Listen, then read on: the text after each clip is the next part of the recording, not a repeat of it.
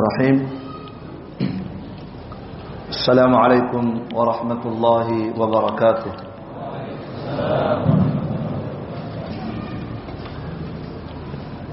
إن الحمد لله نحمده ونستعينه ونستغفره ونعوذ بالله من شرور أنفسنا ومن سيئات أعمالنا. من يهده الله فلا مضل له ومن يضلل فلا هادي له. أشهد أن لا إله إلا الله وحده لا شريك له وأشهد أن محمدا عبده ورسوله.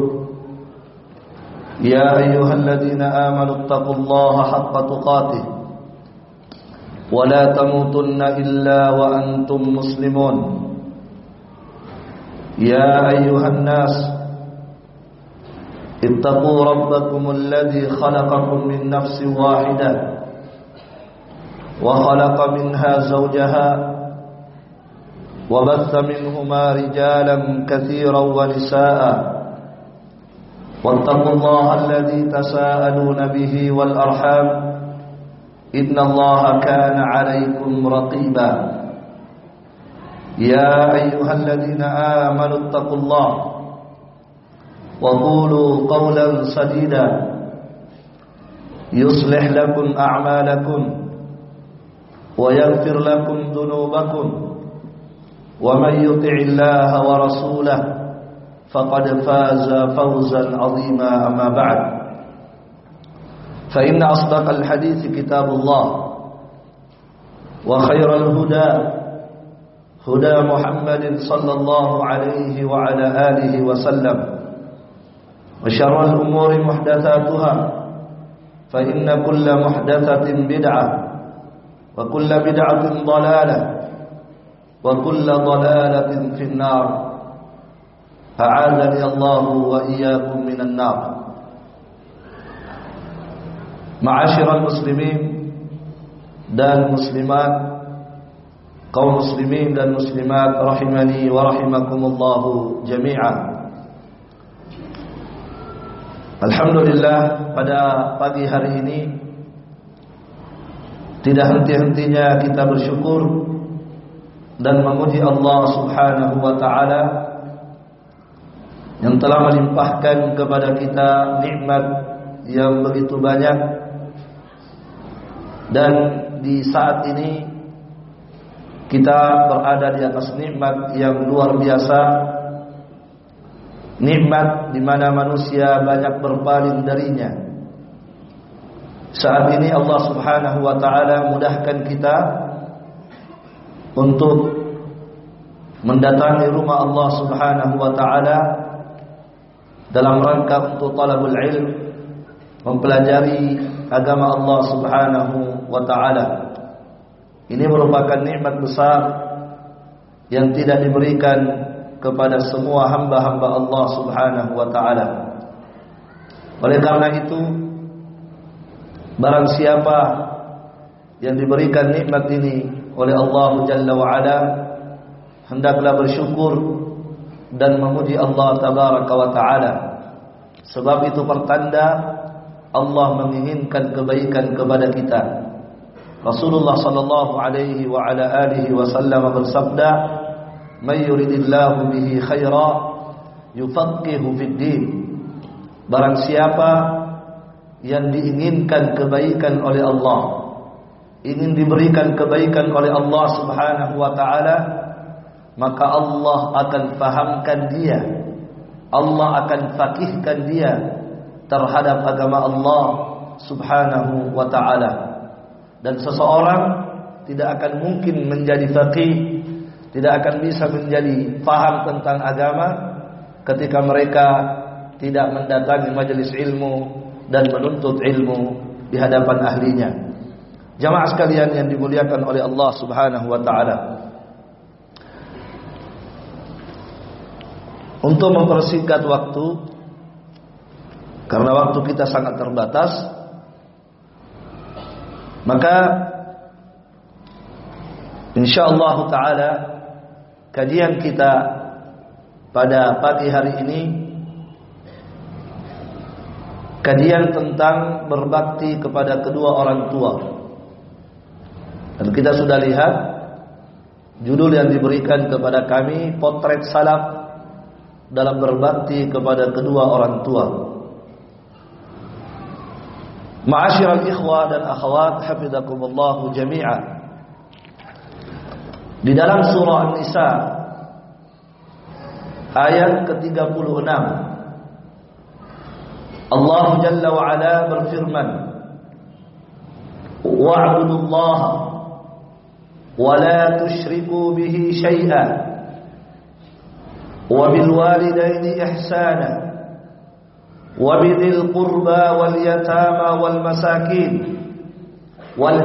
dhil qurba wal jaril junub. Was sahibi bil janbi wa ibnis sabil. Wa ma malakat aymanukum.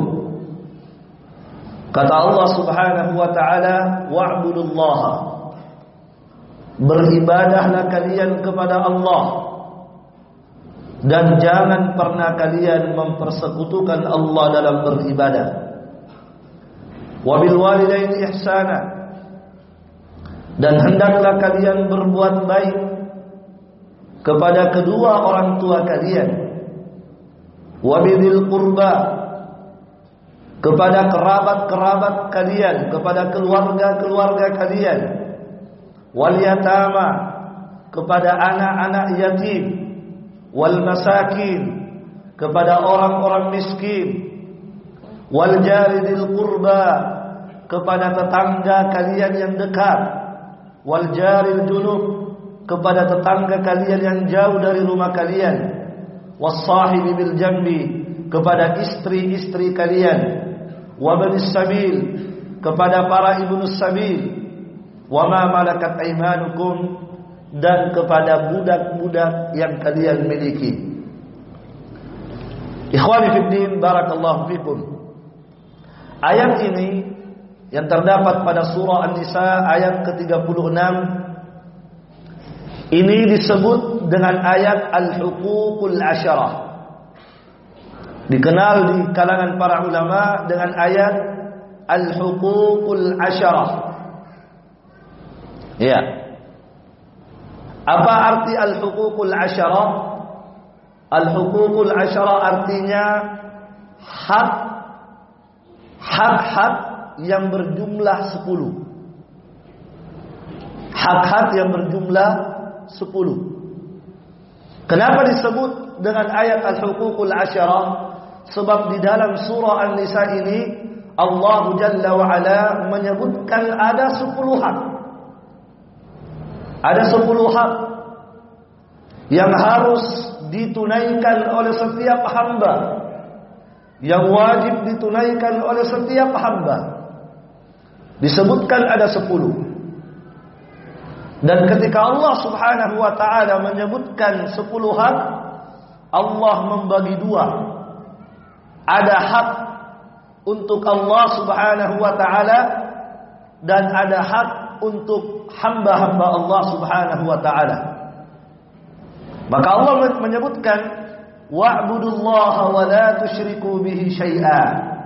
Sembahlah Allah dan jangan pernah kalian melakukan kesyirikan ketika menyembah Allah Subhanahu wa taala. Ini haknya Allah. Allah memulai dengan haknya. Setelah itu Allah menyebutkan haknya para makhluk. Ada sembilan disebutkan oleh Allah. Ketika Allah subhanahu wa ta'ala menyebutkan pertama kali haknya Allah. Baru kemudian menyebutnya hak makhluk. Ini menunjukkan kepada kita. Bahwa Allah harus didahulukan daripada makhluk. Ketika bertabrakan antara haknya Allah dengan haknya orang tua atau haknya istri maka harus kita dahulukan hak Allah Subhanahu wa taala. Ketika bertabrakan antara cinta kita kepada Allah dengan cinta kita kepada istri kita maka kita harus mendahulukan cinta kita kepada Allah Subhanahu wa taala. Kenapa demikian? Sebab Allah menomorsatukan haknya baru kemudian menyebutkan hak para makhluk. Kemudian ikhwan fiddin barakallahu fikum. Ketika Allah Subhanahu wa taala menyebutkan hak makhluk Allah menyebutkan pada ayat ini sembilan Dimulai dari orang tua Kemudian keluarga Kemudian anak yatim Kemudian orang-orang miskin Kemudian tetangga yang jauh Tetangga yang dekat Ibnu Sabil Kemudian siapa lagi? Istri kemudian budak. Sembilan haknya makhluk yang harus kita tunaikan. Dan perhatikan ikhwas kalian, ketika Allah Subhanahu wa taala menyebutkan hak para makhluk, Allah memulai dengan siapa? Allah memulai dengan orang tua kita. Allah mulai dengan orang tua. Baru kemudian disebutkan keluarga. Baru kemudian disebutkan istri, Baru kemudian disebutkan anak-anak yatim, orang-orang miskin. Apa artinya jamaah sekalian? Artinya dari semua hamba-hamba Allah, dari semua makhluk Allah Subhanahu wa taala yang paling besar haknya adalah orang tua kita. Orang tua kita harus kita dahulukan daripada yang lainnya. Ada sebagian orang begitu baik kepada temannya, begitu dermawan kepada istrinya, tetapi kepada orang tuanya begitu pelit.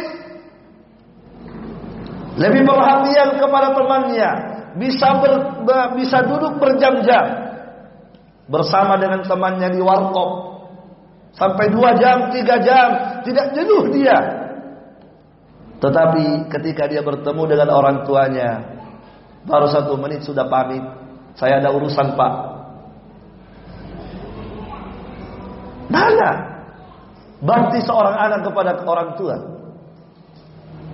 Iya, ini namanya mendahulukan temannya, lebih membesar hak temannya, lebih membesarkan hak temannya, hak istrinya, hak orang lain daripada hak kedua orang tua. Padahal Allah Subhanahu wa taala mendahulukan orang tua. Jamaah sekalian, Kedudukan orang tua luar biasa dalam agama ini.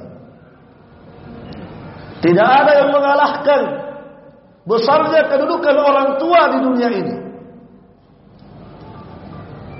Begitu besarnya kedudukan orang tua jamaah sekalian. Sampai-sampai Allah Subhanahu wa taala selalu menggandengkan sering menggandengkan antara perintah beribadah kepada Allah dan berbakti kepada orang tua. Antum baca dalam Al-Quran. Ketika Allah subhanahu wa ta'ala memerintahkan kita beribadah kepada Allah. Menyembah kepada Allah. Setelah itu pasti Allah menyebutkan apa? Pasti Allah mengingatkan. Ingat orang tuamu. Ingat orang tuamu. Coba antum buka ayat-ayat Al-Quran. Kata Allah Subhanahu wa taala, "Wa'budullaha wa la tusyriku bihi syai'a." Beribadahlah kalian kepada Allah. Setelah itu apa kata Allah? "Wa bil walidayni ihsana." Orang tuamu juga ingat berbuat baik kepada keduanya. Anishkurli Bersyukurlah kalian kepada aku kata Allah wali walidayka dan bersyukur kepada kedua orang tuamu. Diingatkan, bersyukur kepada aku dulu, setelah itu bersyukurlah kepada kedua orang tuamu. Yang dengan sebab kedua orang tuamu kamu bisa lahir di dunia ini. Kamu bisa menjadi orang, kata orang. Kalau bukan sebab orang tuamu, kamu tidak akan jadi manusia. Bersyukurlah kepadaku, kata Allah, dan bersyukurlah kepada kedua orang tuamu.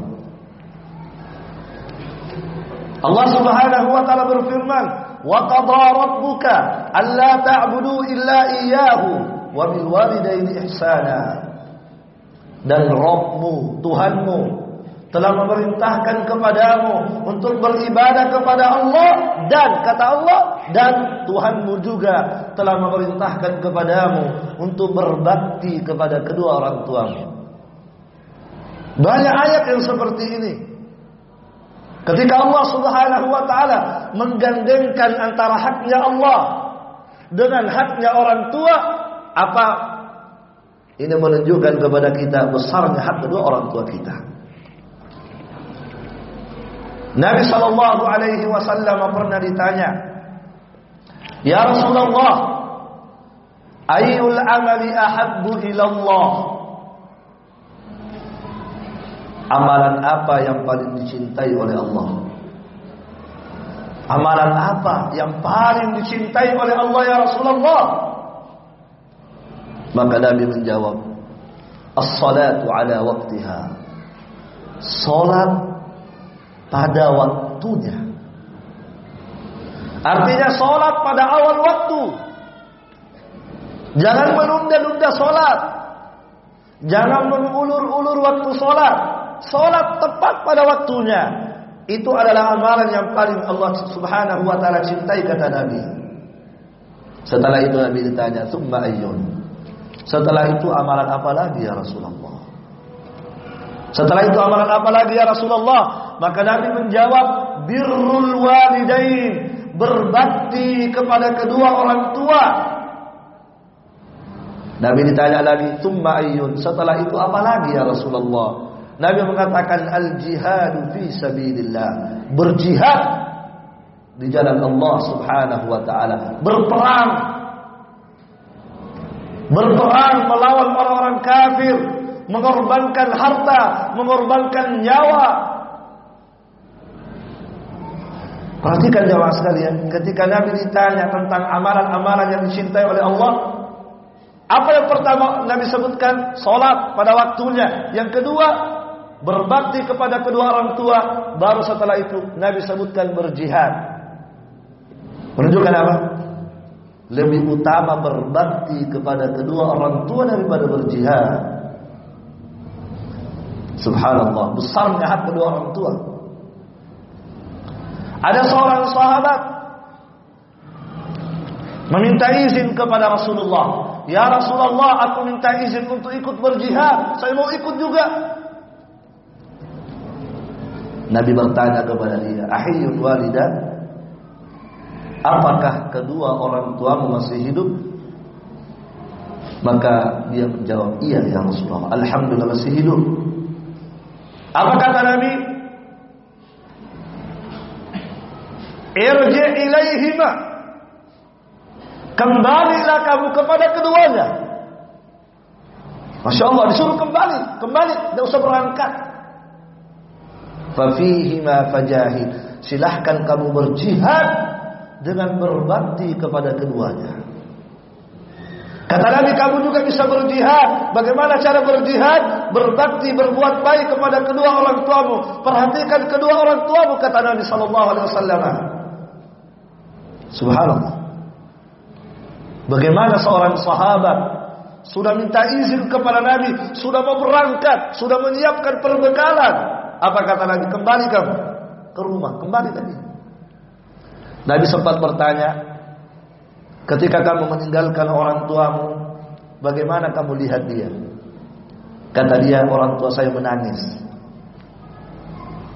Apa kata Nabi? Irji ilaihima fa'adhikhuma kama abkaitahuma. Kembalilah kamu kepada keduanya. Buat dia tersenyum. Buat dia tersenyum sebagaimana engkau telah membuat dia menangis. Kembali kamu buat dia tersenyum. Subhanallah. Ikhwana fiddin azzani Allah wa iyyakum. Lihat. Lihat bagaimana kedudukan orang tua kita dalam agama kita. Sampai Nabi sallallahu alaihi wasallam mengatakan kembali kamu kepada keduanya. Buat dia tersenyum kembali setelah engkau membuat dia menangis. Barakallahu fiik. Nabi memberikan peringatan kepada kita dalam hadis ini. Bagaimana kita sebagai anak jangan pernah membuat orang tua kita menangis. Buatlah orang tua kita selalu tersenyum, merasakan kebahagiaan bersama kita. Jangan pernah membuat mereka meneteskan air mata dengan kelekuan kita. Jangan. Coba lihat ikhwan fiddin. Sekarang saya tanya antum, apakah sahabat ini salah? Orang tuanya menangis, apakah dia berbuat dosa? Berbuat dosa ke sahabat ini? Tidak. Sahabat ini ingin melakukan ibadah. Tapi apa kata Nabi? Pulanglah kamu. Orang tua sudah menangis, pulang kamu. Sebagian orang ikhwas sekalian, sebagian orang subhanallah naudzubillah, sebagian anak dengan kelakuannya menjadikan orang tua sedih. Padahal orang tua hanya menyuruh sholat kamu nak. Diarahkan kepada kebaikan, tapi sang anak tidak mendengar kepada orang tua. Orang tua meneteskan air mata. Demi Allah, anak yang seperti ini telah durhaka kepada orang tua.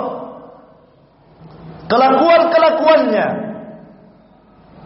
perangai-perangainya telah menjadikan orang tua sakit hati dan meneteskan air mata demi Allah. Ini adalah ukukul walidain, kedurhakaan kepada kedua orang tua.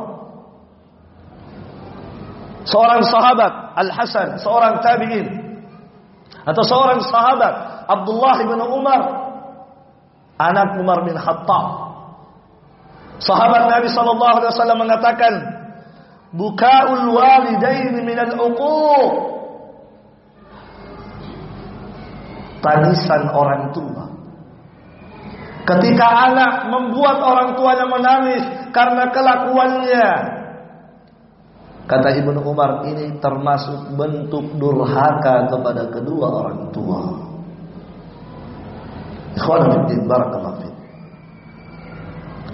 Ada seorang sahabat juga namanya Jahima As-Sulami. Jahima As-Sulami.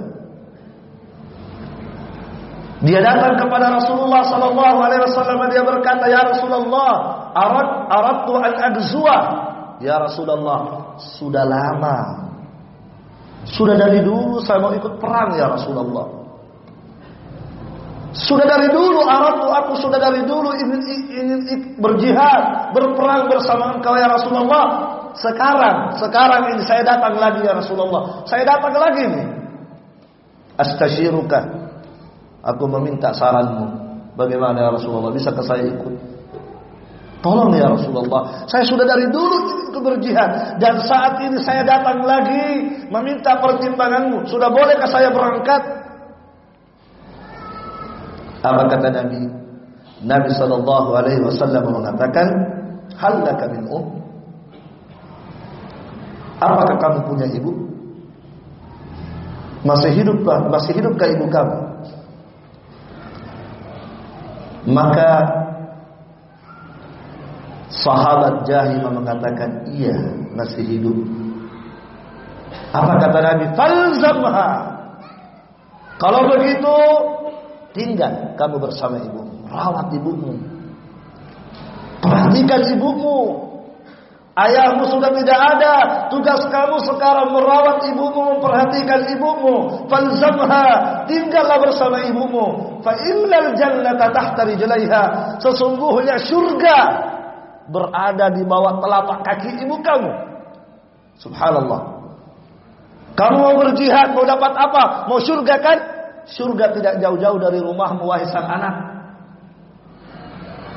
Sesungguhnya surga itu kata Rasulullah tahta rijlaiha berada di bawah telapak kaki ibu kamu. Sentuhlah kakinya. Sebab surga itu ada di bawah telapaknya jemaah sekalian. Barakallahu fiik. Subhanallah. Lihat ikhwan fillah. Dalil-dalil yang saya sebutkan ini dan begitu banyak dalil-dalil.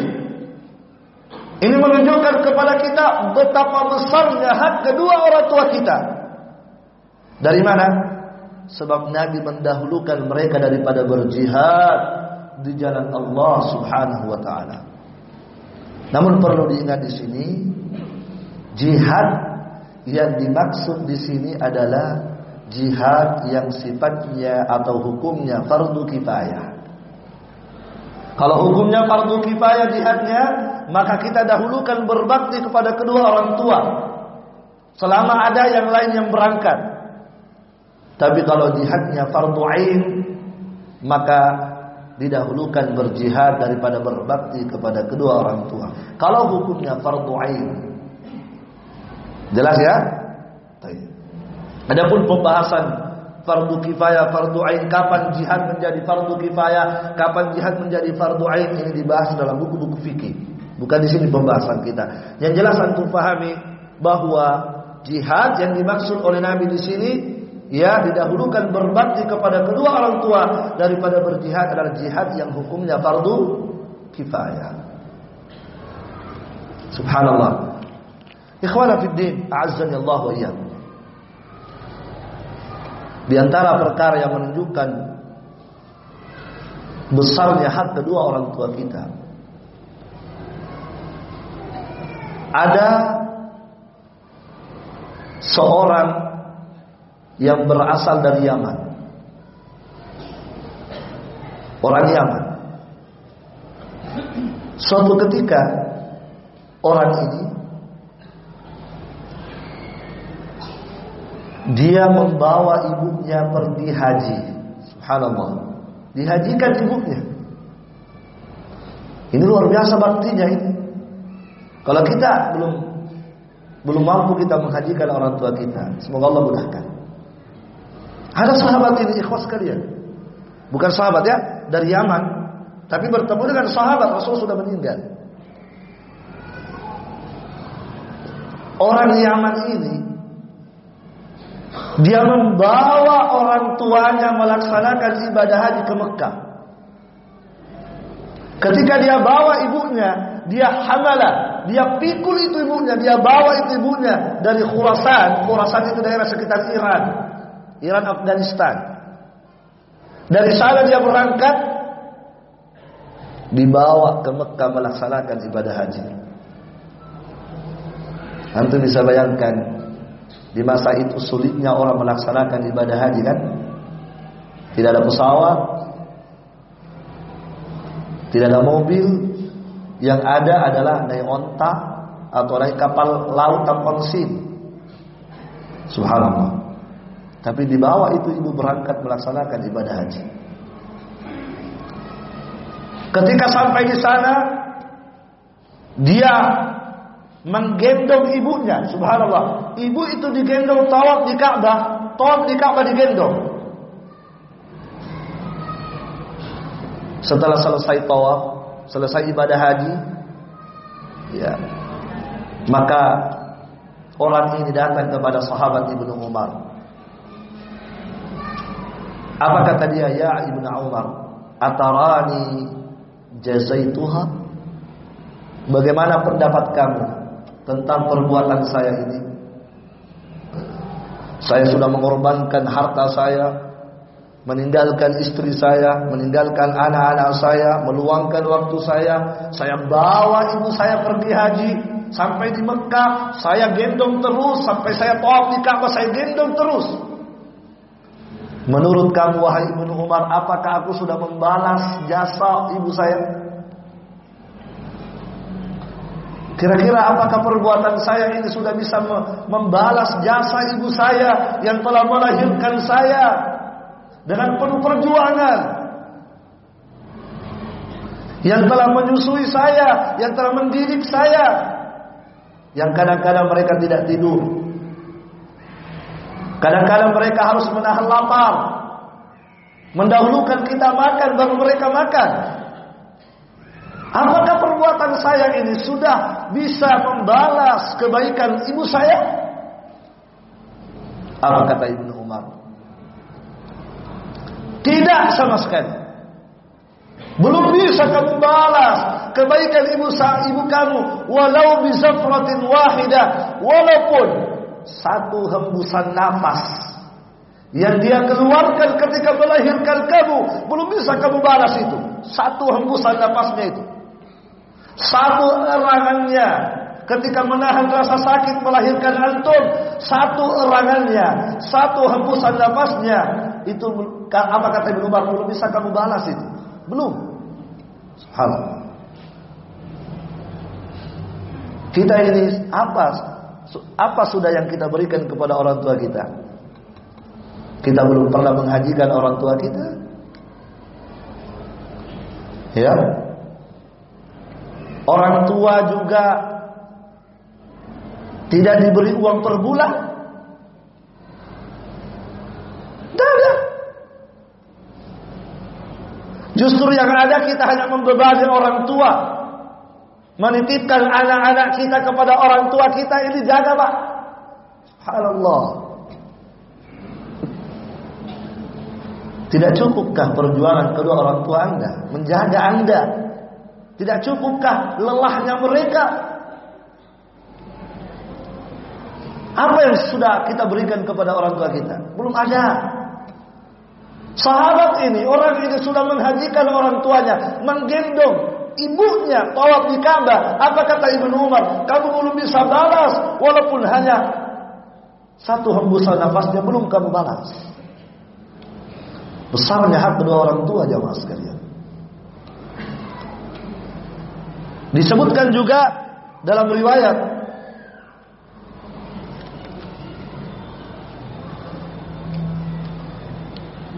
An Zur'a An Zur'a bin Ibrahim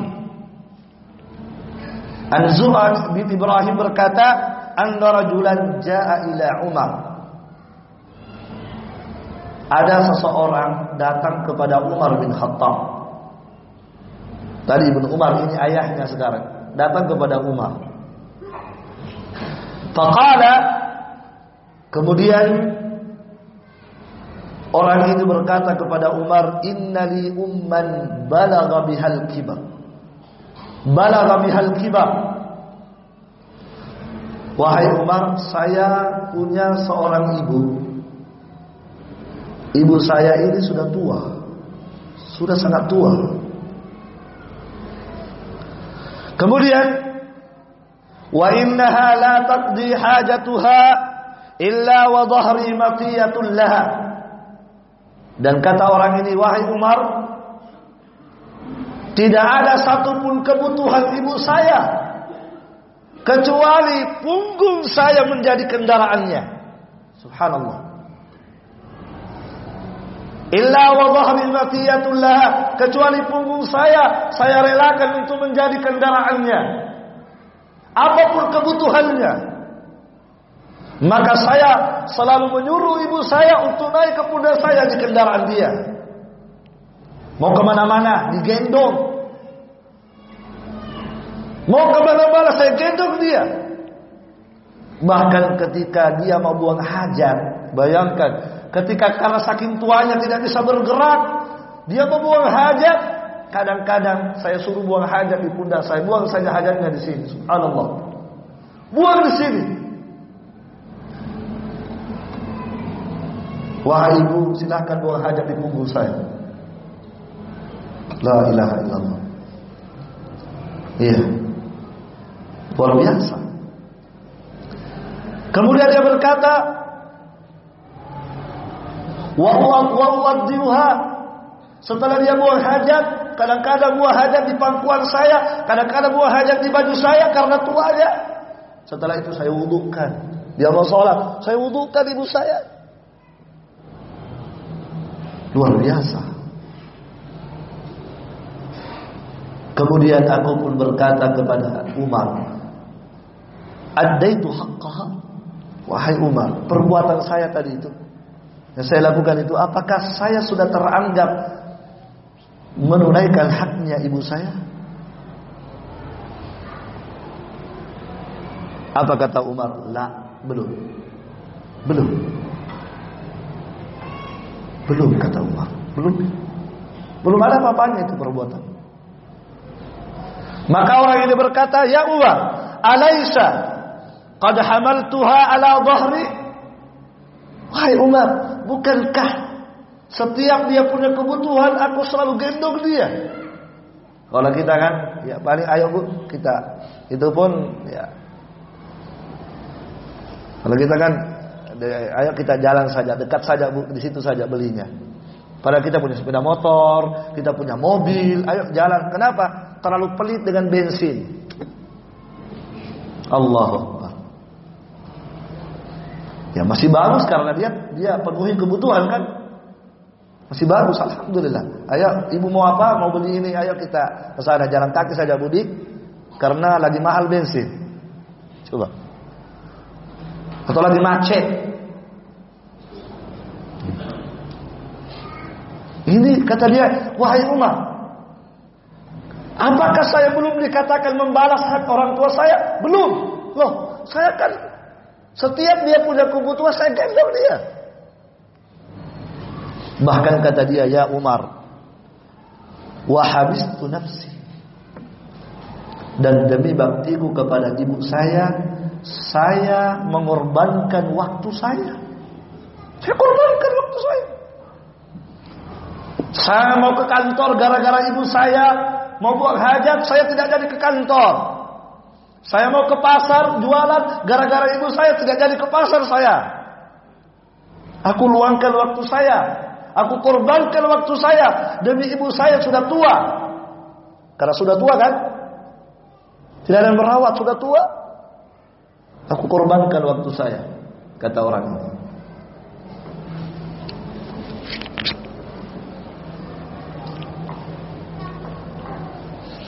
Taib.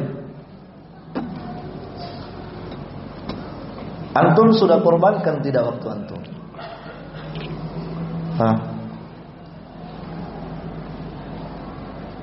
Antum sudah korbankan waktu antum untuk orang tua? Heh. Orang tua antum datang. Ya. Saya anu Pak ya, saya tidak sempat Pak ya lagi anu saya ini lagi anu, lagi ada sibuk ini Pak. Masya Allah. Bahwa orang tua sudah jauh-jauh datang dari kampung ini untuk bertemu antum. Kerinduannya kepada antum. Begitu dia datang, antum bilang apa? Saya lagi di kantor Pak, uh, nanti anu anu, saya lagi di luar daerah Pak. Mohon maaf Pak tidak bisa ketemu kita. Saya lagi di luar daerah. Saya ada urusan ini. Masya Allah. Betapa jauhnya kita dari asal. Sementara kita mengaku salafi. Saya salafi. Tapi kelakuan kita tidak mencerminkan akhlak salaf. Iya. Aku luangkan waktu saya. Iya, kadang ada orang, ada anak Ya, dalam satu bulan tidak pernah menelpon ibunya, tidak pernah menanyakan kabar bagaimana kabar ibu di sana, tidak pernah. Apalagi minta, apalagi kirimkan per bulan. Nauzubillah. Tanya kabar orang tua saja tidak. Iya. Ikhwan fiddin. Saya Umar sudah meluangkan waktu saya. Apakah saya belum membalas kebaikan orang tua saya, ibu saya? Apa kata Umar? Faqala Umar, "Innaha kanat tasna'u dzalika bi." Innaha kanat tasna'u dzalika bika. Belum. Kenapa? Ibu ibu kamu juga pernah berbuat begitu kepada kamu. Ya kan? Apa yang kamu lakukan ini, apa yang kamu lakukan ini, ibu kamu juga pernah melakukan ini kepada kamu. Kamu mau buang hajat, ibu ibu kamu rela dikencingi oleh kamu kan? Apakah ibu kamu pernah marah ketika kamu kencingi dia? Tidak. Kamu ngompolin dia, kamu beoli dia. Ibu kamu tidak pernah marah. Rela dibeoli oleh antum. Iya.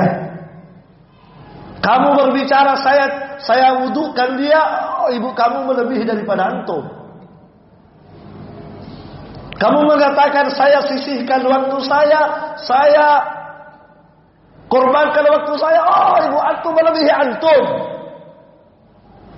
Sampai ibu antum di malam hari kadang tidak tidur. Kadang harus bangun tengah malam karena antum menangis. Subhanallah. Apa yang kamu lakukan ibu kamu pernah pernah kamu pernah dilakukan juga. Cuma bedanya kata Umar, bedanya. Bedanya antum dengan ibu antum. Kalau ibu antum wahiyya tatamanna baqa'u.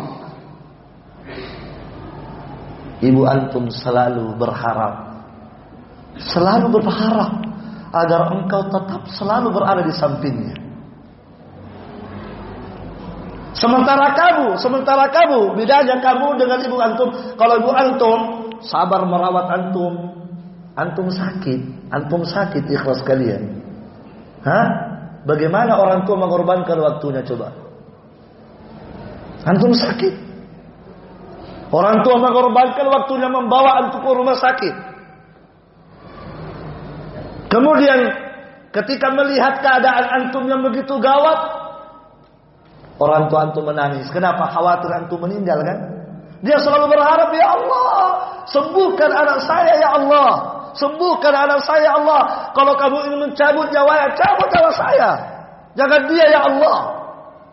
Tapi antum, kata Umar, antum merawat ibu antum. Betul merawat. Tapi antum, ha? yang ada dalam pikiran antum, kapan ibu saya meninggal? Kapan?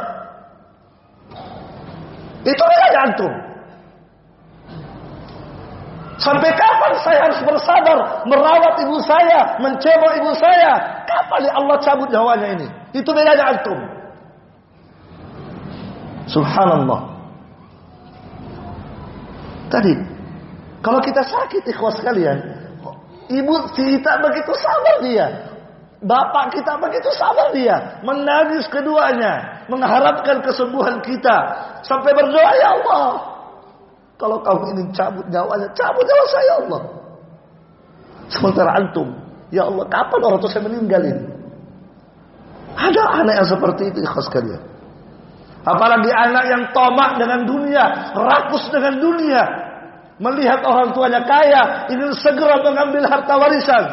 Kadang-kadang anak ibunya sehat, bapaknya sehat, dihabisi itu kedua orang tua demi harta demi dunia yang begitu kecil, begitu rendah. Ikhwan fiddin, barakallahu fikum. Orang tua luar biasa jamaah sekalian. Hak orang tua subhanallah. Antum lihat tadi bagaimana Umar Bagaimana Umar menggambarkan kepada kita bahwa apa yang dilakukan oleh sang anak tadi yang meluangkan waktunya yang sudah meluangkan waktunya, rela badannya dibeoli oleh ibunya, rela diompoli oleh ibunya. Apa kata Umar? Kamu belum bisa balas hak orang ibu kamu belum. Sementara ada seorang anak ketika orang tuanya sudah tua dan sudah berpenyakitan, kemudian rela dia membawa ibunya ke panti jompo. Tidak bisa merawat. Saya tidak ada waktu merawat ibu saya. Dalam waktu saya katanya. Allahu Akbar. Hukum. Durhaka kepada ibu. Durhaka kepada kedua orang tua. Anak yang seperti ini durhaka ini. Menyerahkan kepada mati jompo. Padahal dia ada. Subhanallah. Ikhwana fi din. Azzani Allah wa iyyakum.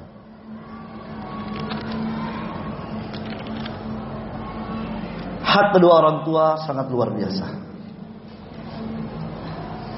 Ya. Maka perhatikan kedua orang tua kita dengan baik. Dahulukan mereka daripada yang lainnya. Seorang suami mendahulukan ibu bapaknya. Istrinya tidak suka, tidak usah peduli. Dahulukan orang tua antum. Ya. Adapun istri, adapun istri itu mendahulukan suaminya. Kenapa? Sebab hak suaminya lebih besar daripada orang tua. Tapi bukan berarti kemudian dia mengabaikan orang tuanya. Ya, artinya begini, kalau seandainya ada orang tua yang menyuruh datang misalnya kan, datang kamu ke rumah dulu. Tapi suaminya lagi tidak ada misalnya. Ya maka sang istri harus minta izin dulu sama suaminya. Kenapa? Sebab suaminya harus lebih didahulukan. Bukan berarti kemudian dia tidak tidak tidak memperhati, tidak cuek juga enggak. Artinya ya sebelum dia bertindak berbuat sesuatu untuk orang tuanya, dia sampaikan ke suaminya. Seperti itu. Kenapa? Karena suami lebih besar haknya daripada kedua orang tua bagi istri.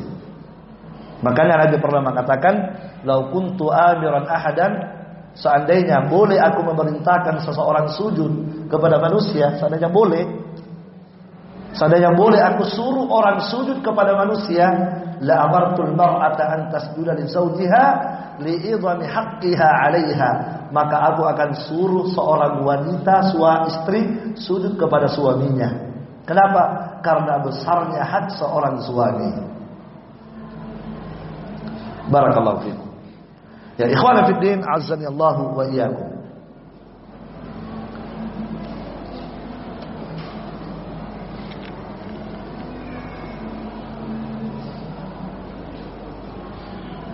Berbakti kepada kedua orang tua, berbuat baik kepadanya.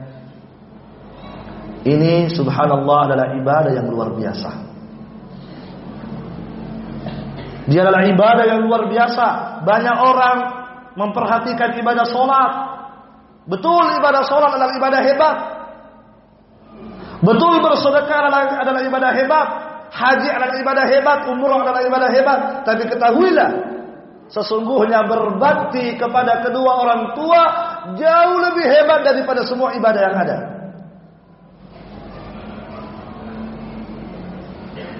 Abdullah bin Abbas, sahabat Nabi sallallahu alaihi wasallam mengatakan, "Inni la a'lamu amalan aqraba ila Allah min birril walidah." Kata Ibnu Abbas, sahabat Nabi, sesungguhnya Aku tidak mengetahui ada sebuah amalan. Aku tidak mengetahui ada sebuah amalan yang lebih mendekatkan diri kepada Allah daripada berbakti kepada kedua orang tua.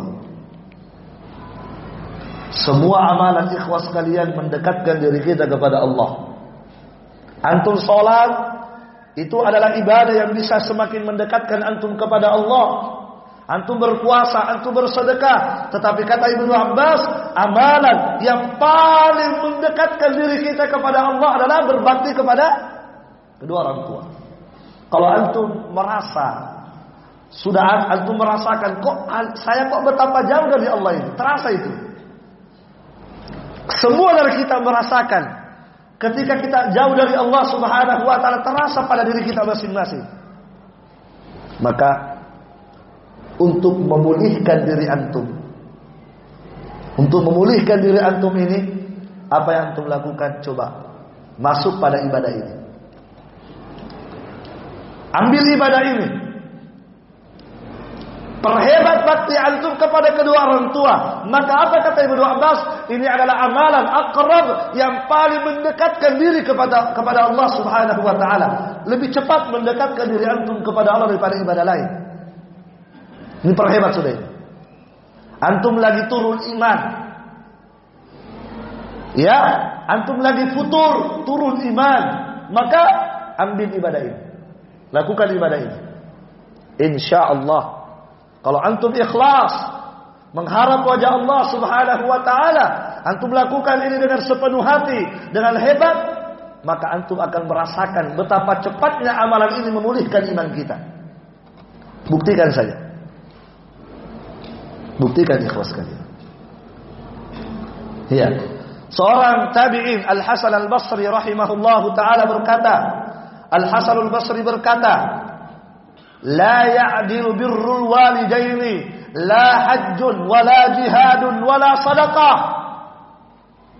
Kata Al-Hasan Al-Basri rahimahullah, tidak ada yang mengalahkan Kata beliau, tidak ada yang menyamai, tidak ada yang menandingi, tidak ada yang mengalahkan ibadah berbakti kepada kedua orang tua.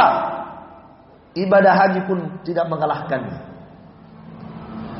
Haji pun tidak mampu menandingi pahala kehebatan berbakti kepada kedua orang tua.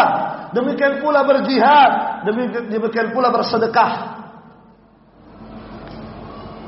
Kita sudah lihat dalil ya. Bagaimana Nabi mendahulukan apa? Bakti kepada orang tua daripada jihad. Barakallahu fikum.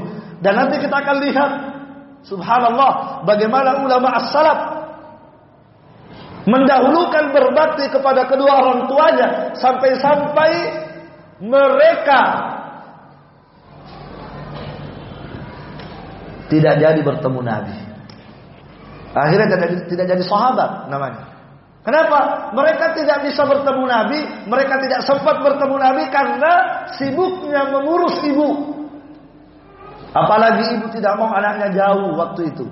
Akhirnya mereka tidak jadi datang ke Madinah untuk bertemu Nabi. Gara-gara orang tua. Subhanallah. Nanti kita lihat siapa orangnya. Dan apa yang kemudian kemuliaan yang Allah berikan kepadanya. Rela. Di saat semua orang rindu berjumpa Nabi, ingin menjadi sahabat Nabi, orang ini pun ingin sekali bertemu Nabi. Rindu untuk berjumpa dengan, dengan Nabi, tapi apa boleh buat? Tidak ada, sudah bapak, ibu sudah tua juga, tidak ada yang menemani ibu, tidak ada yang melayani ibu, maka sang anak ini akhirnya mengurungkan niatnya bertemu Nabi dan menyibukkan diri berbakti kepada ibunya. Subhanallah. Lihat nanti apa keutamaannya. Luar biasa keutamaan Allah berikan kepadanya. Barakallahu fikum. Ikhwana fiddin azza Allah. Bakti antum kepada kedua orang antum itu luar biasa. Pahalanya, keutamaannya luar biasa. Karena memang ibadah ini ibadah luar biasa. Yeah. Di antara keutamaan berbakti kepada kedua orang tua adalah akan memudahkan urusan-urusan kita di dunia. Antum punya urusan apa di dunia ini? Antum punya urusan bisnis selama ini selalu gagal. Selalu mendapatkan rintangan. Coba antum perhatikan bakti antum kepada kedua orang antum. Mungkin di sini antum kekurangan di sini. Kurang dalam berbakti kepada kedua orang tua sehingga urusan-urusan di dunia itu sulit. Iya. Antum sebagai penuntut ilmu misalnya. Kenapa kok ketika saya belajar ilmu agama kok begitu sulit menghafal? Kok begitu sulit faham pelajaran? Padahal semua orang sudah paham, saya kok belum bisa paham. Kok begitu berat bagi saya belajar ilmu agama? Berbagai macam kesulitan antum dapatkan ketika belajar ilmu agama. Maka coba antum periksa diri antum. Mungkin selama ini antum hanya sibuk datang ke majelis ilmu, tapi tidak pernah membantu orang tua. Coba. Ada orang begitu kan? Majelis ilmu betul, masya Allah. Tapi kadang ada anak terlalu sibuk dengan majelis ilmu sehingga orang tua di rumah diabaikan. Ini bentuk kesalahan. Ya, bentuk kesalahan. Barakallahu fikum. Ya. Jadi dengan berbakti kepada kedua orang tua, maka di dunia ini urusan akan dimudahkan oleh Allah. Dalilnya mana? Dalilnya adalah firman Allah Subhanahu wa taala, "Wa may yattaqillah" Siapa yang bertakwa kepada Allah. Siapa yang bertakwa kepada Allah. Sekarang saya tanya Berbakti kepada kedua orang tua Takwa atau tidak? Takwa atau tidak? Takwa. Bahkan dia a'zamut takwa Dia adalah takwa yang luar biasa Apa kata Allah? Siapa yang bertakwa kepada Allah, yaj'allahu min amrihi yusra, maka Allah akan menjadikan segala urusannya mudah. Allah akan menjadikan segala bisnisnya mudah. Segala pekerjaannya mudah. Dengan apa? Dengan bertakwa kepada Allah. Wa may yattaqillaha yaj'al lahu makhraja. Siapa yang bertakwa kepada Allah, maka Allah akan memberikan kepadanya jalan keluar. Selama ini sudah banyak yang memberi solusi tapi tidak pernah ada penyelesaian. Maka dengan bertakwa dengan berbakti kepada kedua orang tua Anda, maka Allah akan memberikan kepada Anda solusi, makhraj, jalan keluar dari problem yang Anda hadapi. Masya Allah. Ya. Itu yang pertama. Yang kedua, ketika antum berbakti kepada kedua orang tua antum, maka Allah akan memberkahi umur antum. Masya Allah. Allah akan berkahi usia antum hidup di dunia ini. Berapa usia yang antum beri, yang Allah berikan kepada antum? 20 tahun, 80 tahun, 90 tahun. Maka ketika antum memperhebat bakti antum kepada kedua orang tua, maka umur antum ini akan diberkahi oleh Allah Subhanahu wa taala. Dalilnya mana? Dalilnya adalah hadis yang diriwayatkan oleh Imam Ahmad. Kata Nabi sallallahu alaihi wasallam, "Man sarrahu barang siapa yang ingin senang untuk ayyumaddalahu fi umrihi untuk dilapangkan umurnya. Wa yuzada wa yuzada lahu fi rizqihi dan dilapangkan rezekinya. Siapa yang ingin dilapangkan umurnya dan dilapangkan rezekinya falyabirra walidayhi. Hendaklah dia berbakti dan berbuat baik kepada kedua orang tuanya. Ini hadis sahih. Hadisnya sahih. Ya apa kata Nabi dalam hadis siapa yang berbakti kepada kedua orang tuanya maka Allah akan memanjangkan umurnya dan di sini makna atau arti memanjangkan umur di sini sebagian ulama menyebutkan kata mereka adalah kinayatun an anil barakati fil umur. Maksudnya di sini dipanjangkan umurnya adalah ini sebenarnya adalah kinaya. Ini hanya adalah ungkapan saja, kata kiasan. Kiasan dari Rasulullah bukan bukan hakiki, tapi dia adalah kiasan saja untuk menandakan bahwa umurnya diberkahi oleh Allah Subhanahu wa taala. Dengan berbakti maka usia Anda akan diberkahi oleh Allah. Dan Asy-Syaikh ya Asy-Syaikh Dr. Al-Fauzan bukan Syekh Al-Fauzan bukan ya, ada yang lain yang mirip nama Syekh Shalal Al-Fauzan. Ya. Seorang doktor juga dan ulama juga di Saudi yang menulis kitab uh, Syarah Bulughul Maram. Ada kitabnya Syarah Bulughul Maram itu. Ini ulama besar juga. Tapi beliau berkata, ya, beliau berkata tanda keberkahan umur, tanda keberkahan umur itu adalah kata beliau amaratu waqtihi bima yanfa'uhu fid dunya wal akhirah. Yaitu waktunya waktu-waktunya di dunia ini itu dimakmurkan oleh Allah dengan perkara-perkara yang bermanfaat saja. Itu tanda umur diberkahi.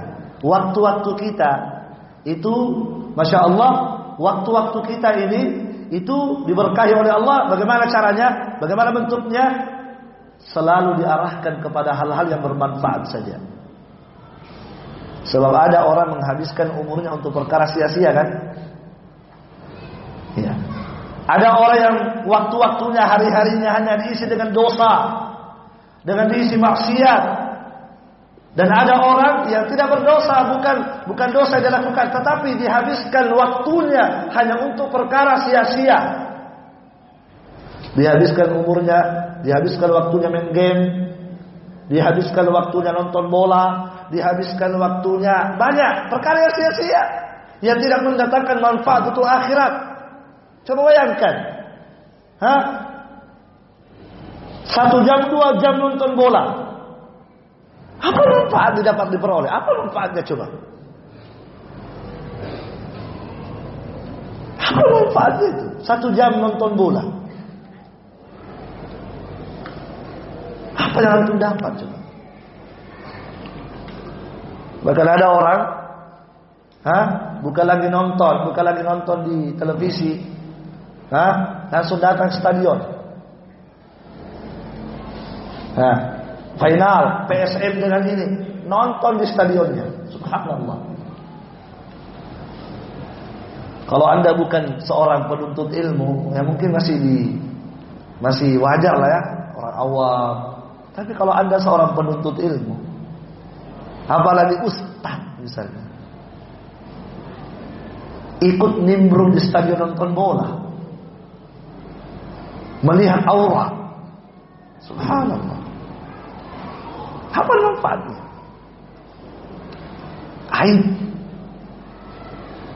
Orang yang diberkahi umurnya ikhwas kalian, orang yang diberkahi umurnya kata Syekh adalah waktu-waktunya itu diarahkan oleh Allah untuk perkara yang bermanfaat. Ada orang menghabiskan umurnya di warkop.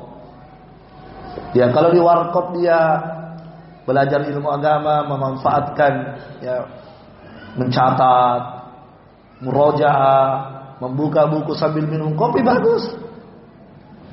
Tapi kalau ada orang sambil minum kopi game, masya Allah, cerita dengan temannya perkara dunia terus.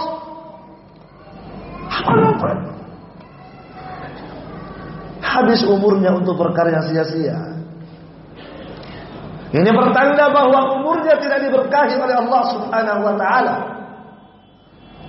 Maka bagaimana cara kita agar waktu-waktu kita ini diberkahi oleh Allah Subhanahu wa taala? Nabi memberikan solusi apa? Berbaktilah kepada kedua orang tua Anda. Perhebat.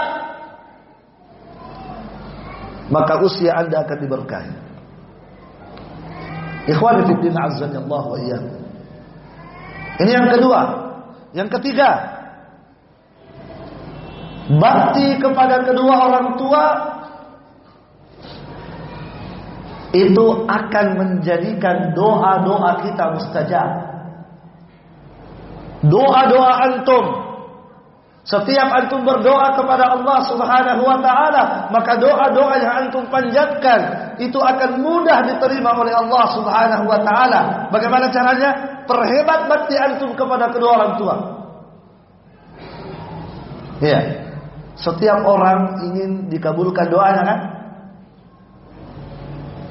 Dan itu kadang-kadang senjatanya orang yang beriman. sudah putus asa, berusaha, ya jangan lupa, ya harusnya doa dulu baru berusaha kan begitu. Ada orang ya berusaha dulu nanti belakangan berdoa, salah itu, salah itu. Doa dulu baru berusaha, ya usaha baru kemudian ingat doa. Doa dulu kepada Allah baru ada berusaha. Ya kan begitu? Mana buktinya doa dulu baru berusaha? Antum ketika keluar masjid, antum ketika keluar masjid, apa yang antum baca? Hmm? Antum berdoa dulu kan? Kata Allah, wa idza qudiyatis shalah, kalau kalian telah selesai salat, apa kata Allah? Fantashiru, keluar dari masjid bertebaran cari rezeki. Ya kan? Ketika antum keluar, apa antum baca coba? Disuruh baca apa kita? Sunnahnya Nabi. Keluar masjid, apa yang dibaca? Doa keluar masjid, apa yang dibaca? Allahumma inni as'aluka ha? min fadli. Ya Allah, aku memohon kepadamu keutamaanmu. Kan doa dulu kan, baru kemudian perjualan. Ya, jangan jualan-jualan begitu sudah tidak pernah laku, begitu gagal bisnis, baru ah, saya sudah berdoa kepada Allah. Salah Anda. Doa dulu baru sah. Ya, barakallahu fikum. Ta'ikhwana fiddin azani Allah wa iyyakum. Nah, maka orang yang luar biasa baktinya kepada kedua orang tuanya. Itu masya Allah doa doanya doa doanya subhanallah mustajab. Dalilnya mana? Perhatikan dalilnya. Dalam riwayat Muslim, dalam hadis yang diriwayatkan oleh Imam Muslim, Umar bin Khattab setiap datang pedagang dari Yaman, rombongan pedagang dari Yaman, Umar selalu bertanya. Setiap ada rombongan, Umar selalu datangi dan Umar bertanya, apakah di tengah-tengah kalian ada orang yang bernama Uwais ibnu Amir al-Qarni? Ada? Maka mereka berkata tidak ada. Datang lagi rombongan berikutnya dari Yaman. tanya lagi, apakah di tengah-tengah kalian ada orang yang bernama Uwais Al-Qarni? Maka tiba-tiba Uwais, saya yang bernama Uwais. Saya orangnya, ada apa Umar? Kemudian Umar bertanya, apakah kamu berasal dari Murad, kemudian Qarn? Iya, betul. Kemudian tanya lagi, apakah engkau pernah kena penyakit kulit? Kemudian Allah sembuhkan penyakit kulitmu kecuali sekecil logam yang belum sembuh. Kamu pernah kena penyakit kulit satu badan, setelah itu Allah sembuhkan penyakit kulitmu kecuali ada sedikit yang Allah sisakan sekecil logam. Kata dia, iya, betul. Ini masih ada sedikit belum disembuhkan oleh Allah supaya kita ingat kan sebagai pengingat dari Allah bahwa kamu pernah mendapatkan cobaan Allah beri nikmat kamu. Jangan lupa kamu. Sebab kadang manusia itu kalau sudah berlalu itu kadang sudah lupa. Ya? Kalau baru-baru terjadi ah, teringat dia. Tapi kalau begitu lama sudah lama berlalu sudah lupa. Kejadian di Palu Allah sudah lupa. Kapan orang sadar? Kalau terjadi lagi, baru sadar lagi. Nikmat itu kadang baru terasa itu nikmat kalau ha? kalau sudah diambil oleh Allah Subhanahu wa taala. Barakallahu fikum. Tanya lagi, wahai Uwais, apakah kamu punya ibu? Iya, saya punya ibu. Maka Umar berkata, Sami'tu Rasulullah sallallahu alaihi wasallam yaqul. Kamulah yang saya cari. Aku pernah mendengarkan Rasulullah sallallahu alaihi wasallam bersabda, "Ya'ti alaikum ma'amdadi ahli Yaman Uwais bin Amir Al-Qarni akan datang kepada kalian kata Nabi. Nabi masih hidup ini ya. Nabi masih hidup. Nabi berkata kepada para sahabat, nanti akan datang kepada kalian seorang yang bernama Uwais ibnu Amir Al-Qarni dia datang bersama rombongan pedagang Yaman orang ini kata Nabi min Qaran min Murad summa min Qaran dia dulu berasal dari Murad setelah itu pindah ke Qaran daerah Yaman kemudian kata Nabi sallallahu alaihi wasallam dia punya abalas dia punya penyakit kulit dia pernah diuji oleh Allah Subhanahu wa taala dengan penyakit kulit pada seluruh badannya. Fabarri'a. Kemudian Allah sembuhkan illa maudhi'a dirham kecuali ada sekecil logam yang belum Allah sembuh, sembuhkan. Kemudian kata Nabi sallallahu alaihi wasallam dia juga punya seorang ibu huwa biha birrun dan dia ini kata Nabi Uwais ini luar biasa baktinya kepada ibunya, luar biasa. Ini kelebihannya dia. Baktinya kepada ibunya luar biasa.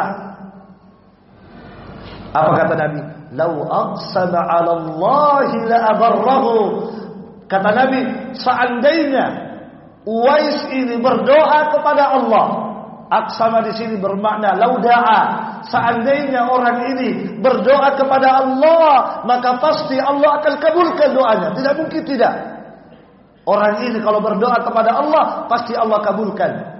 Kemudian kata Nabi, siapa yang bertemu dengan dia? Kata Nabi, siapa yang bertemu dengan dia, mintalah kepada dia untuk mendoakan. Itu kata Nabi. Minta kepada dia untuk mendoakan kamu. Kenapa? Sebab dia doanya luar biasa. Setiap dia berdoa pasti Allah terima. Maka Umar waktu itu berkata, tolong berdoalah kepada Allah agar Allah mengampuni dosamu.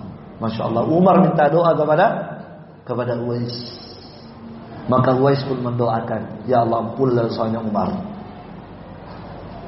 Subhanallah. Apa yang menyebabkan Uwais ibnu Amir al-Qarni ini begitu hebat doanya?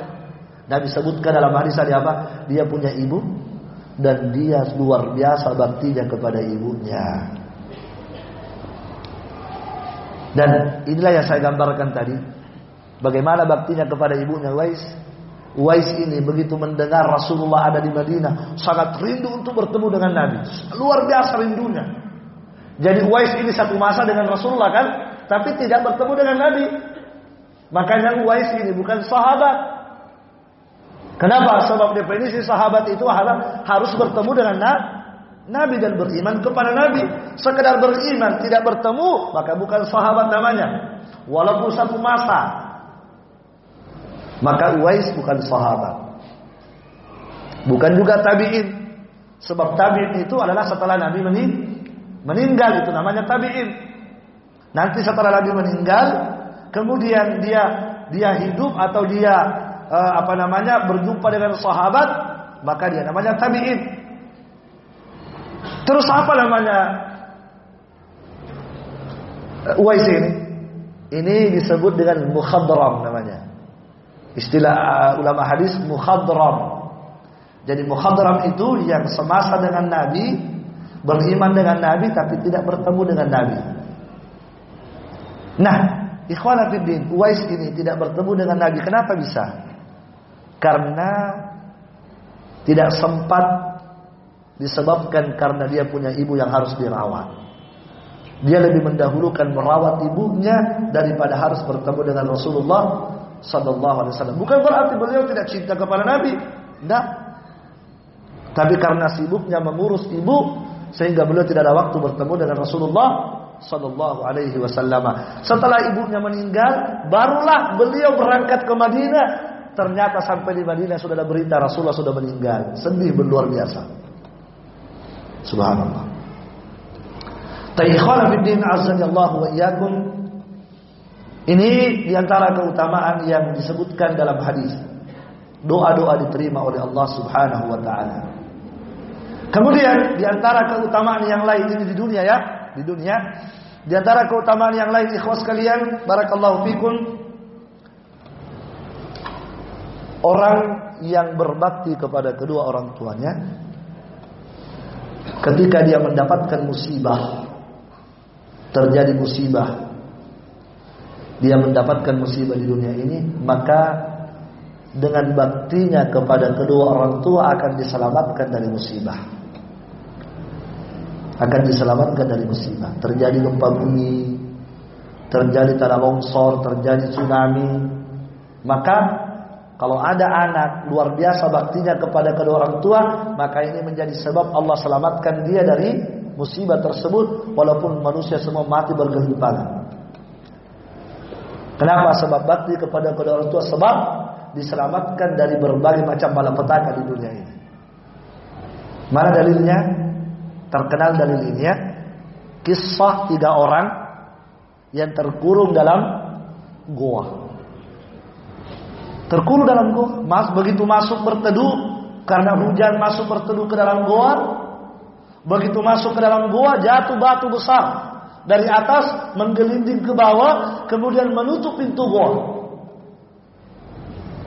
Ketika mereka ingin keluar, mereka bertiga, tiga orang mendorong Batu tersebut ternyata tidak bisa mereka dorong. Terlalu besar. Dan mereka butuh keluar. Tidak ada tempat keluar kecuali pintu itu saja. Dan pintu itu sudah tertutup dengan batu besar. Maka mereka berkata, sudahlah. Tidak ada yang bisa menyelamatkan kita kecuali berdoa kepada Allah dan menyebutkan amal soleh yang pernah kita lakukan. Mari kita berdoa masing-masing berdoa kepada Allah dengan bertawassul dengan menyebutkan amal soleh yang paling terbaik yang pernah kita lakukan, yang paling terbaiknya. Maka mereka pun berdoa menyebutkan masing-masing amal soleh yang terbaik bagi mereka. Salah satu dari mereka berdoa kepada Allah, ya Allah, ya bagi, ya Allah. Dulu saya pernah punya kedua orang tua. Kebiasaan saya setiap hari memerahkan susu. Saya langsung perah susu itu dari kambing atau sapi. Saya langsung perah, saya langsung ambil sendiri susu itu. Setelah itu saya minumkan kepada kedua orang tua saya setiap hari. Dan saya tidak berikan susu itu kepada istri dan anak saya sebelum kedua orang tua saya. Saya dahulukan keduanya baru anak dan istri saya. Saya tidak akan berikan susu itu kepada anak dan istri saya walaupun mereka kelaparan, walaupun mereka menangis mau susu, saya tidak akan berikan kalau kedua orang tua saya belum minum. Itu kebiasaan setiap hari. Setiap hari itu kebiasaan saya. Masya Allah.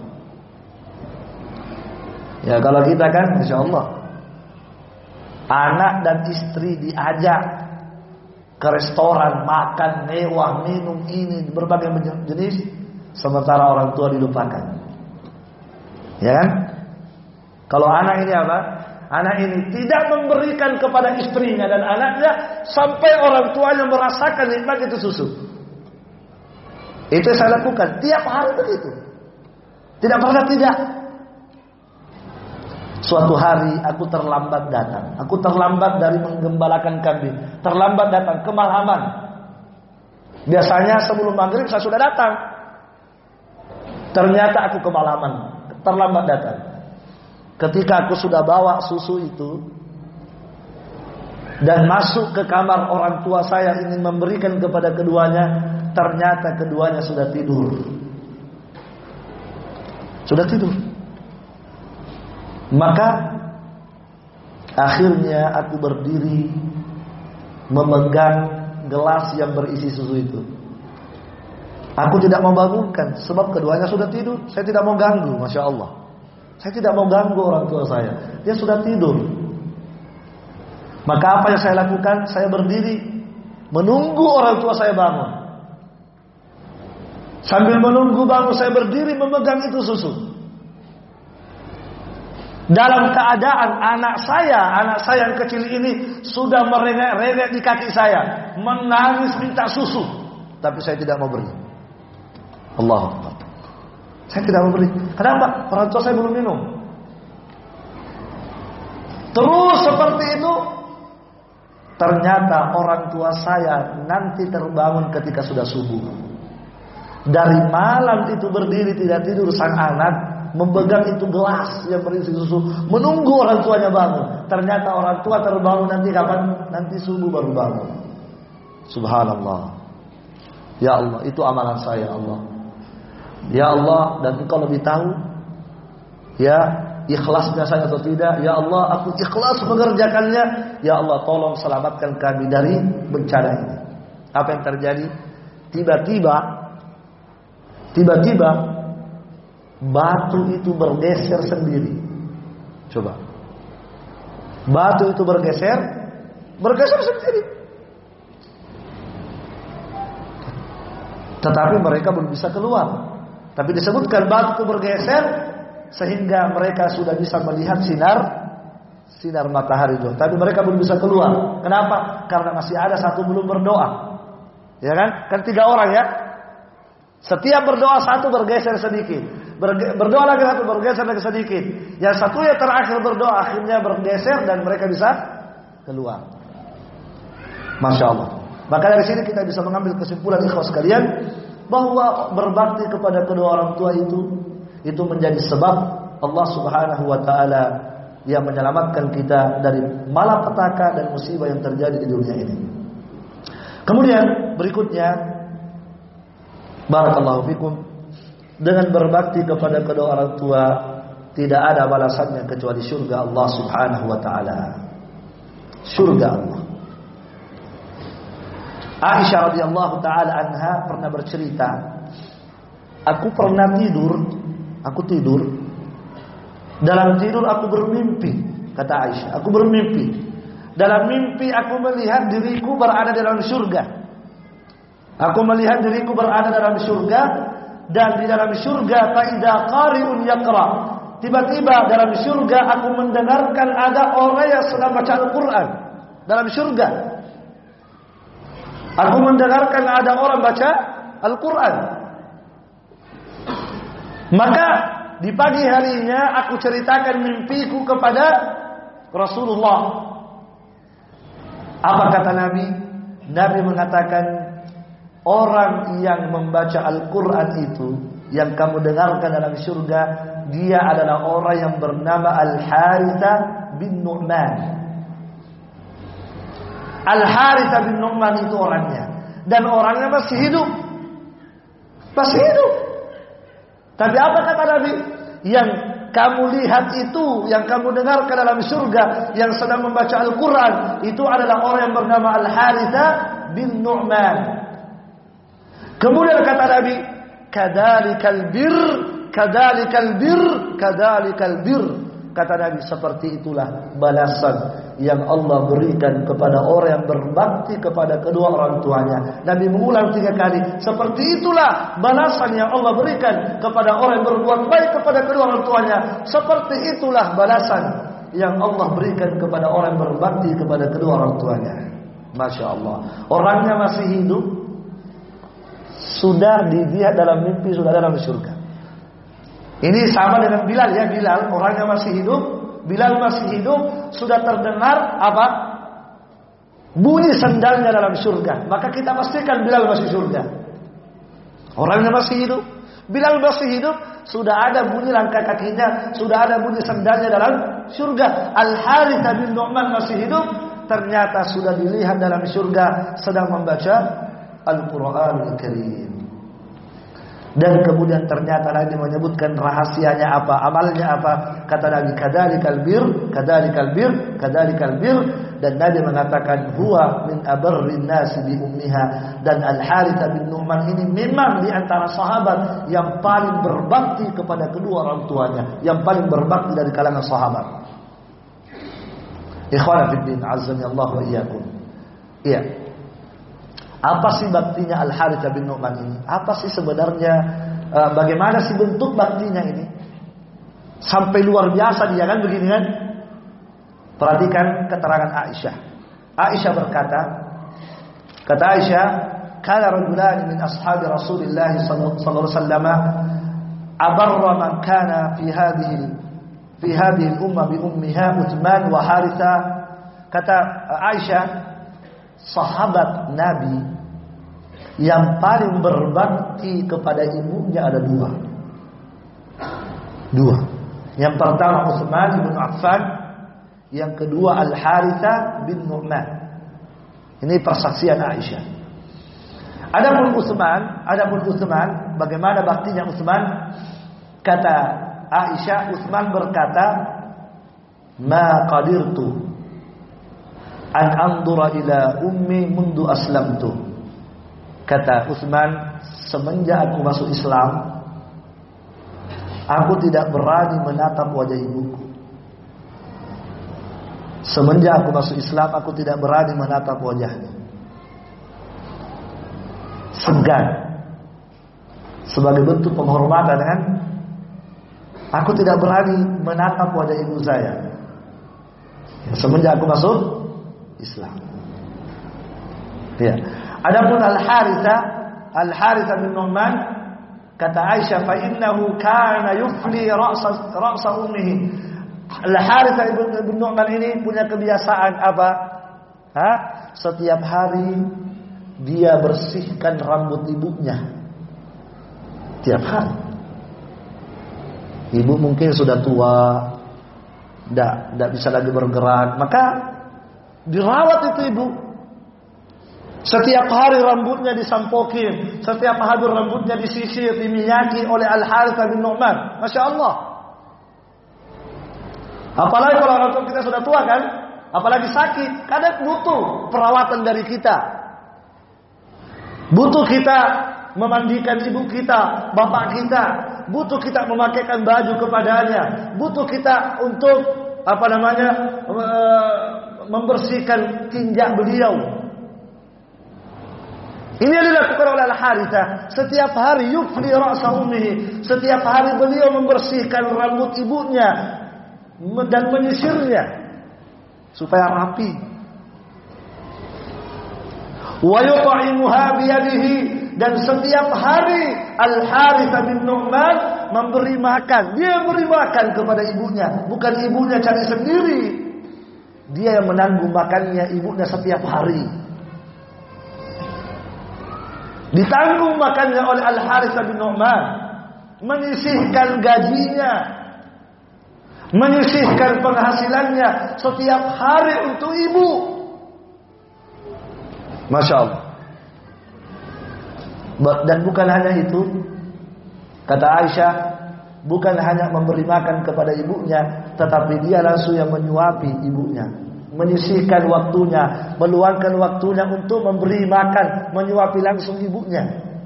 Masya Allah. Ya. Kemudian walam yastabhar kalaman qad dan di antara kehebatannya lagi ketika ibunya, ketika ibunya Al-Harithah ini meminta sesuatu, minta sesuatu ya. Saya mau ini, saya mau ini. Beliau tidak pernah menolak satu kali pun. Apa pun keinginan ibunya di, di, dituruti. Dia tidak pernah menolak apa pun permintaan ibunya, permintaan orang tuanya tidak pernah ditolak. Dan ketika orang tuanya meminta sesuatu, meminta sesuatu dan kebetulan kurang terdengar suaranya, ya kan? Kurang jelas tadi apa yang dia minta, maka Al Harisa tidak berani langsung bertanya kepada ibunya, tidak berani langsung bilang, "Bu, apa tadi, Bu?" Saya tidak dengar, tidak. Tapi apa yang beliau lakukan? Beliau biarkan dulu. Oh iya bu, langsung iya bu, saya akan lakukan. Iya pak, saya akan berikan, saya akan siapkan. Tetapi karena tidak jelas, maka beliau tidak langsung bertanya kepada bapaknya dan ayahnya, apa tadi bu, apa tadi pak? Tidak. Kenapa? Khawatir nanti ketika bertanya, sang bapak, sang ibu bilang, oh tidak jadi nak. Kan begitu kan? Tidak jadi nak. Tidak. Terus gimana caranya? Setelah ibunya keluar, setelah ibunya berlalu, baru dia tanya orang yang ada dekatnya, apa tadi kata ibu saya tadi? Subhanallah. Tadi ibu saya bilang apa itu tadi? Allah. Inilah rahasia sampai Nabi mengatakan kadalikal bir kadalikal bir. Dia dimasukkan ke dalam surga oleh Allah karena baktinya kepada ibunya tadi. Barakallahu Ikhwana fi din wa iyyakum. Ya, orang yang berbakti kepada kedua orang tua bukan hanya dimasukkan ke dalam surga, tetapi dia akan dimasukkan melewati pintu surga yang paling tengah. Bukan hanya masuk surga, tetapi dimasukkan ke dalam surga lewat pintu mana? Lewat pintu surga yang paling tengah. Apa kata Nabi? Kata Rasulullah sallallahu alaihi wasallam dalam hadis yang sahih, "Al-walidu aqsatu abwabil jannah." Orang tua itu kata Nabi, dia adalah pintu surga yang paling tengah. Bapak kita itulah pintu surga kita. Ibu kita itulah pintu surga kita dan Nabi mengatakan keduanya adalah pintu surga yang paling tengah. Dan diterangkan oleh Al-Qadhi Iyad rahimahullah Al-Qadhi Iyad menyebutkan bahwa pintu surga yang paling tengah khairul abwabi wa a'laha. Itulah pintu surga yang paling baik dan yang paling tinggi. Pintu surga yang paling tengah kata Al-Qadhi Iyad itulah pintu surga yang paling terbaik dan dia yang paling tinggi. Sebab pintu surga ada berapa? Ada berapa pintunya surga? Ada berapa jumlahnya? Ada berapa? Hah? Tujuh. Berapa jumlah pintu surga? Ada delapan. Delapan disebutkan dalam hadis.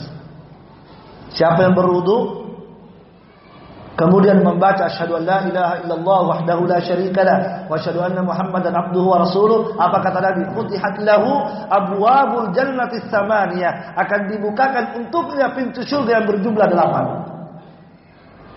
Sama dengan wanita istri yang sholat berpuasa ya yang sholat berpuasa dan taat kepada suaminya apa kata Nabi akan dipersilakan masuk surga dari pintu mana saja dari delapan pintu surga yang dia inginkan.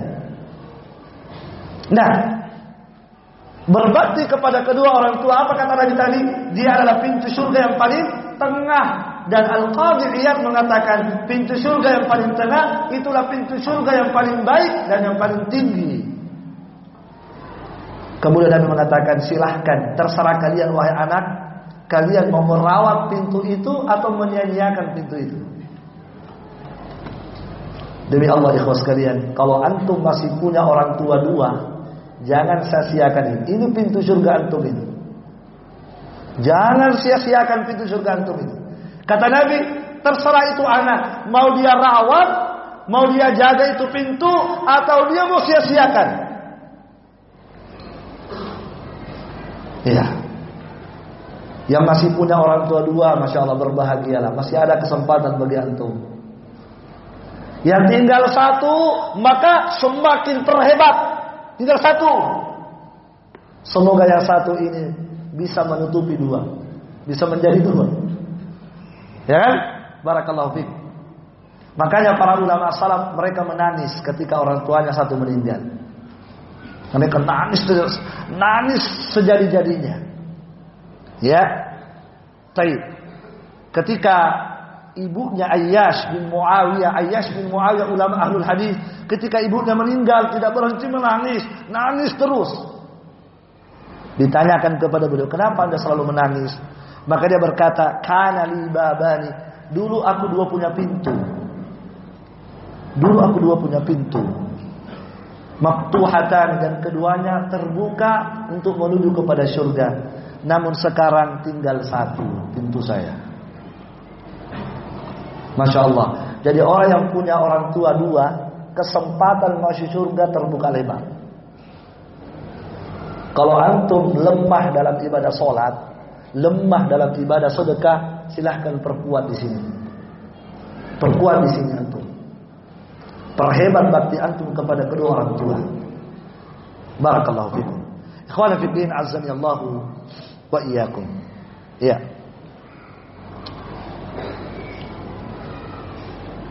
Tentunya kalau kita mau melihat lagi hadis-hadis yang menerangkan keutamaan itu sangat banyak. Tapi apa yang saya sebutkan ini subhanallah ini sudah sangat cukup.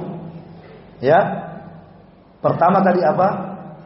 Bakti kepada kedua orang tua, buahnya apa? Pertama Masih ingat? Dimudahkan segala urusan. Yang kedua, menjadi sebab keberkahan umur. Yang ketiga, dilancarkan rezeki. Yang keempat, ha? menjadi sebab doa-doa mustajab. Yang kelima, menjadi sebab diselamatkan dari petaka dan musibah. Berikutnya apa tadi? Apa lagi?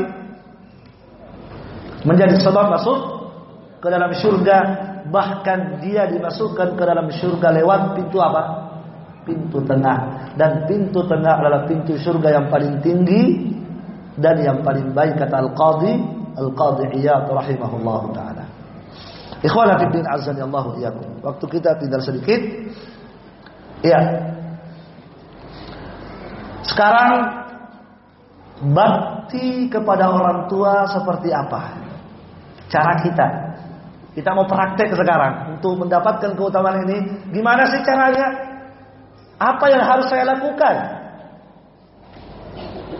Jangan-jangan ada orang ingin berbuat baik tapi toh akhirnya jatuh dalam dosa. Kenapa? Karena tidak punya ilmu. Punya semangat berbakti kepada kedua orang tua tapi caranya salah.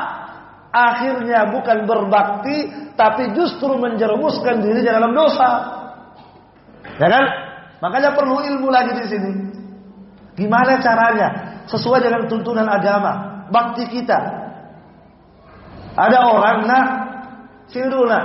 Ya pak, kenapa pak? Tolong, ini saya punya uang, tolong tambahin. Mau beli apa pak? Beli kakak dulu bir. Oh iya, saya disuruh berbakti ya. Oh iya pak, siap. Wah, salah kan? Salah. Dia sudah menjatuhkan dirinya dalam dosa, dia juga tidak sayang sama orang tuanya. Tidak sayang namanya itu. Membiarkan orang tua jatuh dalam dosa, membiarkan orang tua jatuh dalam laknat, ya kan? Nah, sudah terima gaji sudah. Saya lagi butuh anu ini, butuh sesuatu apa pak? Beri kakak dulu rokok di sebelah. Suruh beli rokok, sementara rokok haram. Ya kan? Ada lagi ibu Kau sudah habis gajian? Iya. Ya, ayo tolong dulu aja ibu jalan-jalan ke mall. Mau beli apa bu? Saya mau beli sepatu seperti artis itu. Saya juga mau beli sekalian bajunya, baju-baju artis itu. Mau dipakai ke mana? Mau dipakai pesta lah. Kan salah kan? Itu salah cara berbaktinya. Itu namanya menjerumuskan orang tua dalam dosa namanya. Orang tua minta diberikan baju seksi. Untuk dipakai di mana? Bukan dipakai untuk suami, untuk dipakai pesta, untuk dipakai keluar jalan-jalan ke mall. Salah. Harusnya apa? Harusnya kita berikan baju yang syar'i, baju yang menutup aurat itu yang benar. Ya kan? Ya. Makanya berbakti kepada kedua orang tua ini juga ada petunjuk di dalam agama. Gimana caranya? Baik. Kita ringkas kita langsung saja, langsung saja baca ayatnya ya. Dalam Al-Quran Allah subhanahu wa ta'ala menyebutkan bagaimana cara kita berbakti kepada kedua orang tua. Dalam Al-Quran ada keterangannya. Mana dalilnya? Silahkan buka surah Al-Isra. Yang sering kita dengarkan.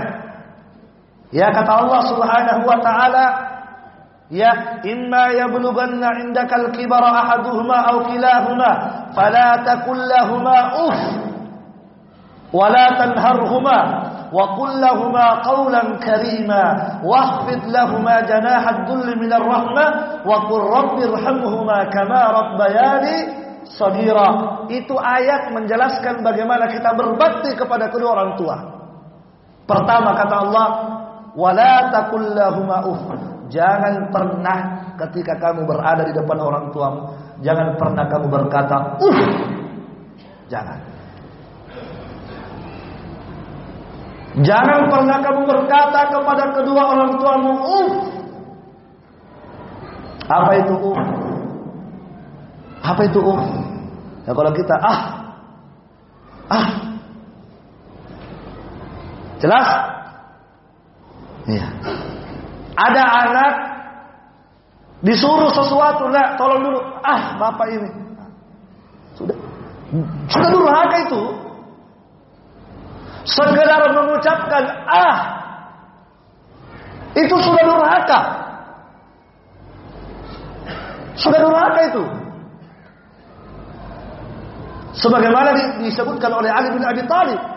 Ali menyebutkan bahwa Kata-kata uf itu sudah menunjukkan kedurhakaan kepada orang tua. Ya, jangan. Baik. Ikhwan fi din azani Allah wa iyyakum. Ya.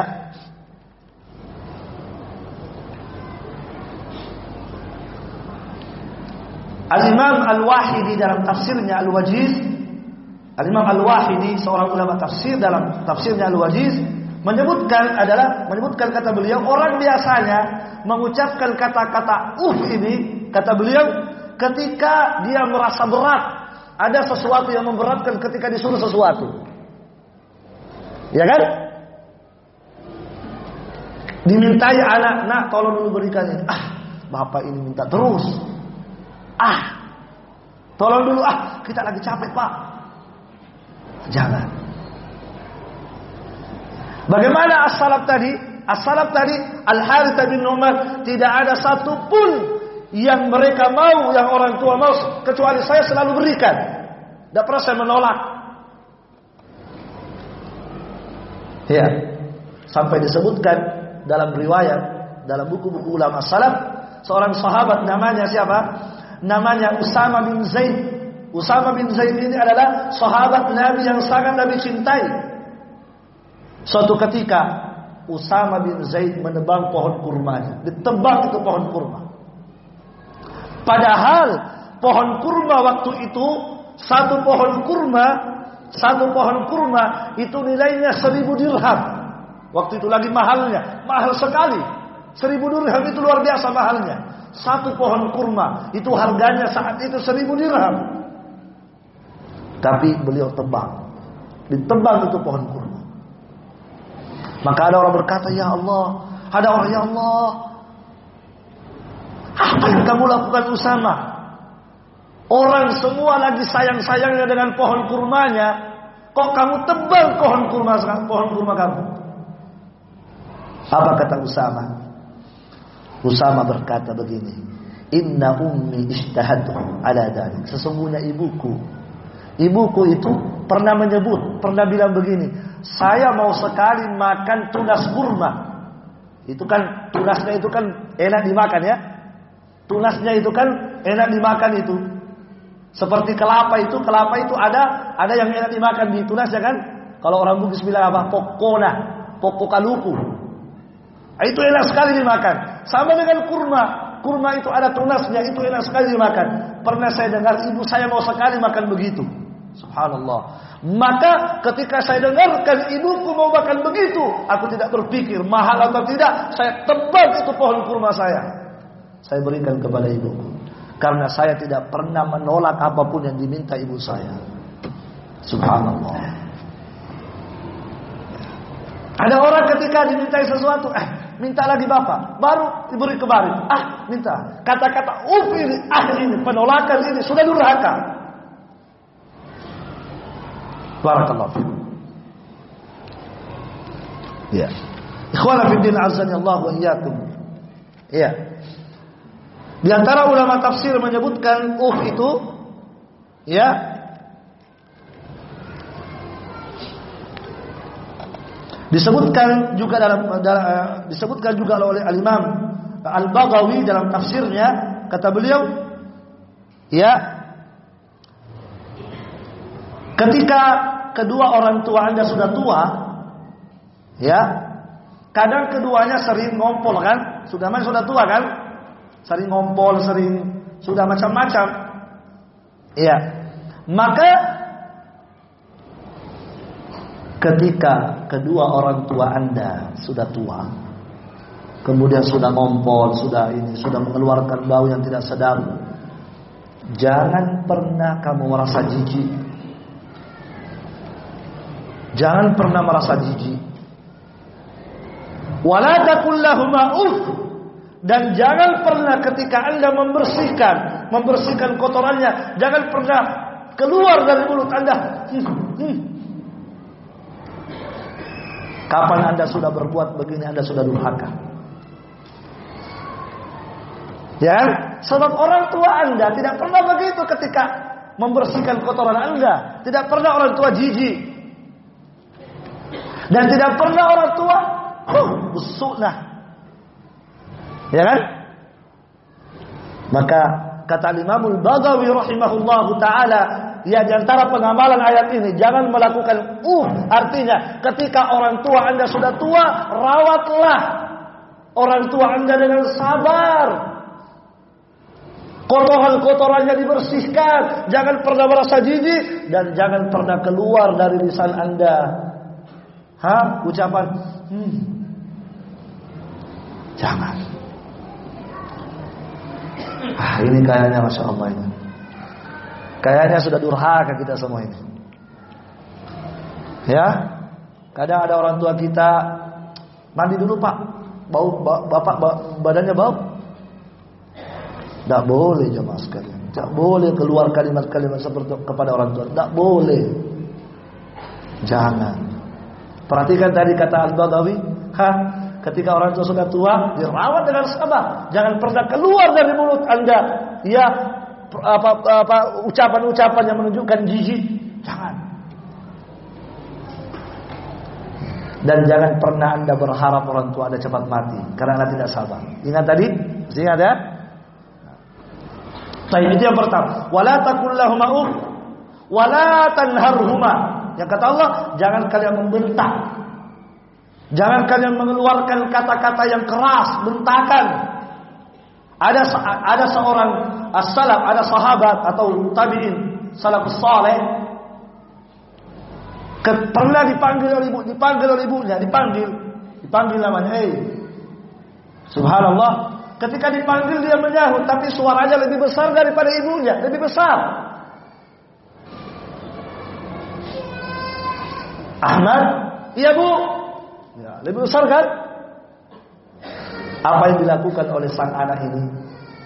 Dia kemudian karena takutnya masuk dalam larangan hadis jangan membentak, jangan jangan apa suaranya mengeras sampai beliau memerdekakan dua budak untuk menebus kesalahannya, memerdekakan dua budak untuk menebus kesalahannya. Dianggap itu durhaka sudah. Subhanallah. Wa kullahuma qawlan karima. Kemudian ucapkan ucapan yang mulia, ucapan yang baik. Kata Ibnu Katsir, ucapan yang baik adalah ucapan yang lembut, yang baik, yang uh, yang dengan penuh adab.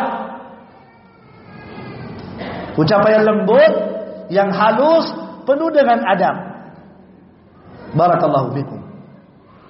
Jadi kalau kita berbicara dengan orang tua kita, ya jangan pernah mengucapkan kalimat-kalimat kasar, lembut, adab kepada orang tua kita.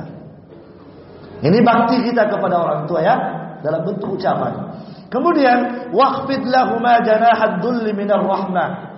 Kata Allah rendahkan dirimu. Jadi dalam bentuk ucapan perbaiki ucapan kita dalam bentuk perbuatan, pengamalan, rendah diri kepada orang tua, rendahkan dirimu. Setinggi apa pun jabatan Anda, orang tua lebih tinggi daripada Anda. Rendahkan diri Anda. Jangan sombong di depan orang tua. Ya, barakallahu fikum.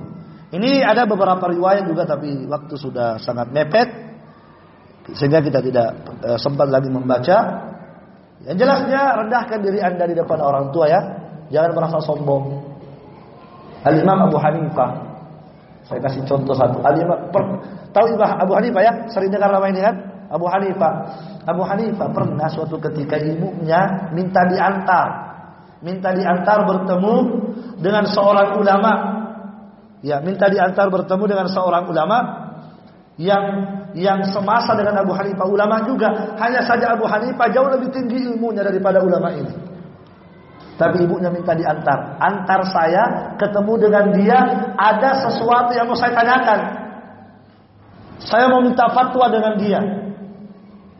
Padahal Abu Hanifah, Abu Hanifah dari sisi ilmu jauh daripada jauh daripada orang ini.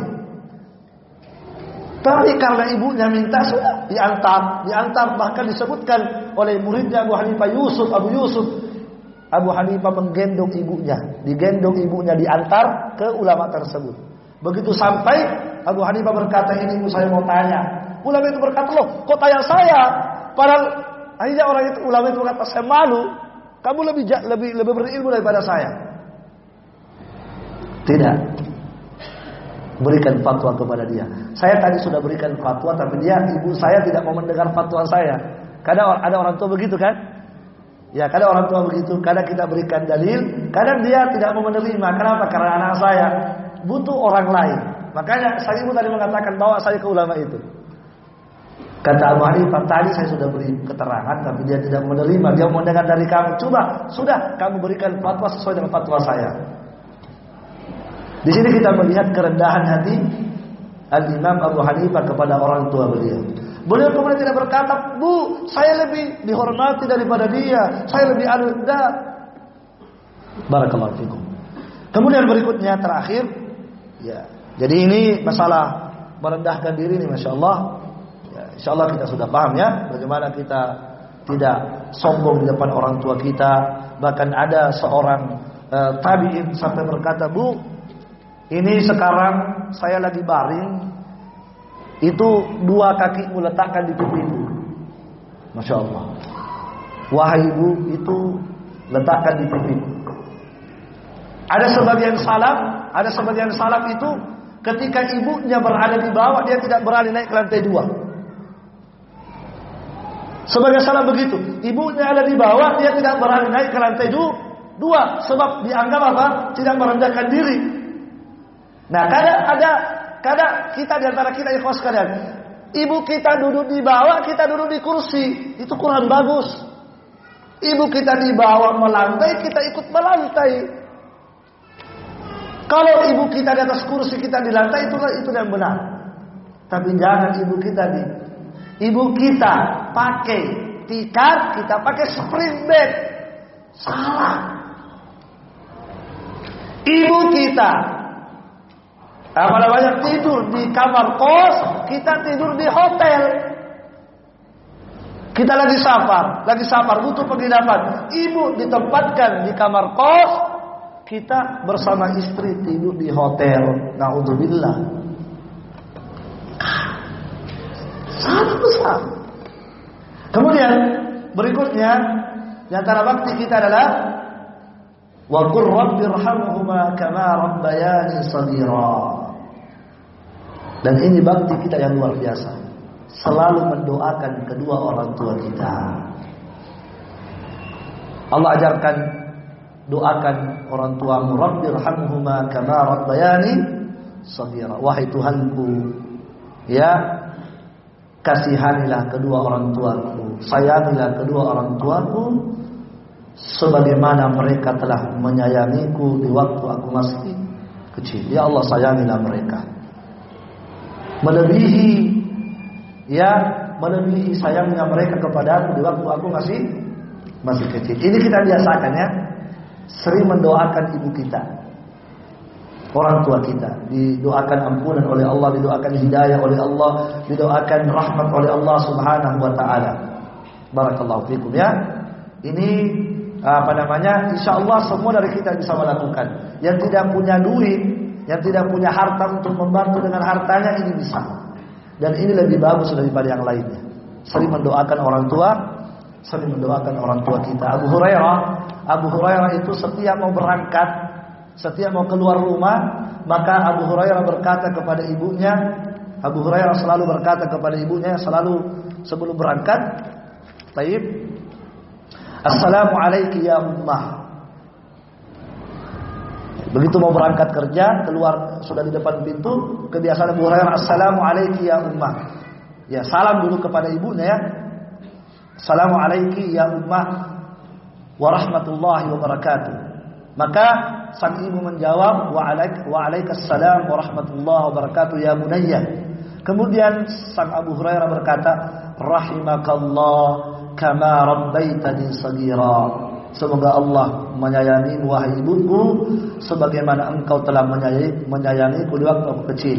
Maka sang ibu menjawab, balas menjawab, rahimakallah kama barartani kabira. Semoga Allah juga menyayangimu, merahmatimu sebagaimana engkau telah berbuat baik kepadaku ketika aku sudah tua. Masya Allah, luar biasa kan? Dan ingat, ingat kau sekalian, doa orang tua itu lebih hebat daripada doa kita. Ketika kita mendoakan mereka dan mereka membalas doa kita, masya Allah, doa orang tua kita lebih hebat dan lebih cepat terkabul. Sebab ada dalil khusus ya. Apa kata Nabi? Ada tiga doa yang tidak akan ditolak oleh Allah. Salah satunya adalah dakwatul walid waladihi, doanya orang tua kepada kepada anak-anaknya. Maka sering-seringlah menelpon orang tua, minta orang tua Anda mendoakan Anda. Dan sering-seringlah Anda mendoakan kedua orang tua Anda. Barakallahu fikum.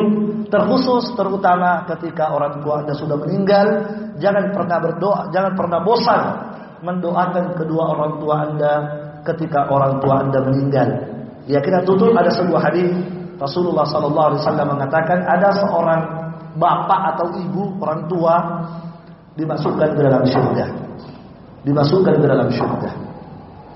Kemudian ketika sampai di surga dinaikkan derajatnya, dinaikkan terus derajatnya di derajat yang tinggi luar biasa. Maka sang orang tua heran. Dia bertanya, "Ya Allah, anna lihada? Dari mana saya mendapatkan derajat setinggi ini? Padahal di dunia amal saya sedikit.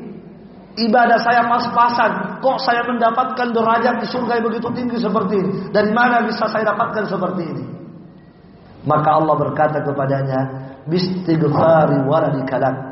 itu disebabkan karena doa anakmu doa anakmu di dunia yang senantiasa memohonkan ampunan untukmu itu sering kita baca Rabbi firli wali walidayya warhamhuma kama rabbayani saghira. Itu doa yang harus harus sering kita baca baik ketika orang tua masih hidup apalagi ketika orang tua kita sudah diwafatkan oleh Allah Subhanahu wa taala. Rabbi firli Wahai Tuhanku ampunilah dosaku wal walidayya dan dosa kedua orang tuaku ya. Rabbi firli wali wali warhamhuma dan sayangilah kedua orang tuaku sebagaimana mereka telah menyayangiku di waktu aku masih masih kecil. Ya semoga apa yang kita sampaikan ini yang memberikan manfaat kepada kita semua dan saya mohon maaf atas segala kekurangan. Subhanakallahumma wa bihamdik asyhadu an la ilaha illa anta astaghfiruka wa atubu ilaik. Wa akhiru da'wana alhamdulillahi rabbil alamin. Wassalamu alaikum warahmatullahi wabarakatuh.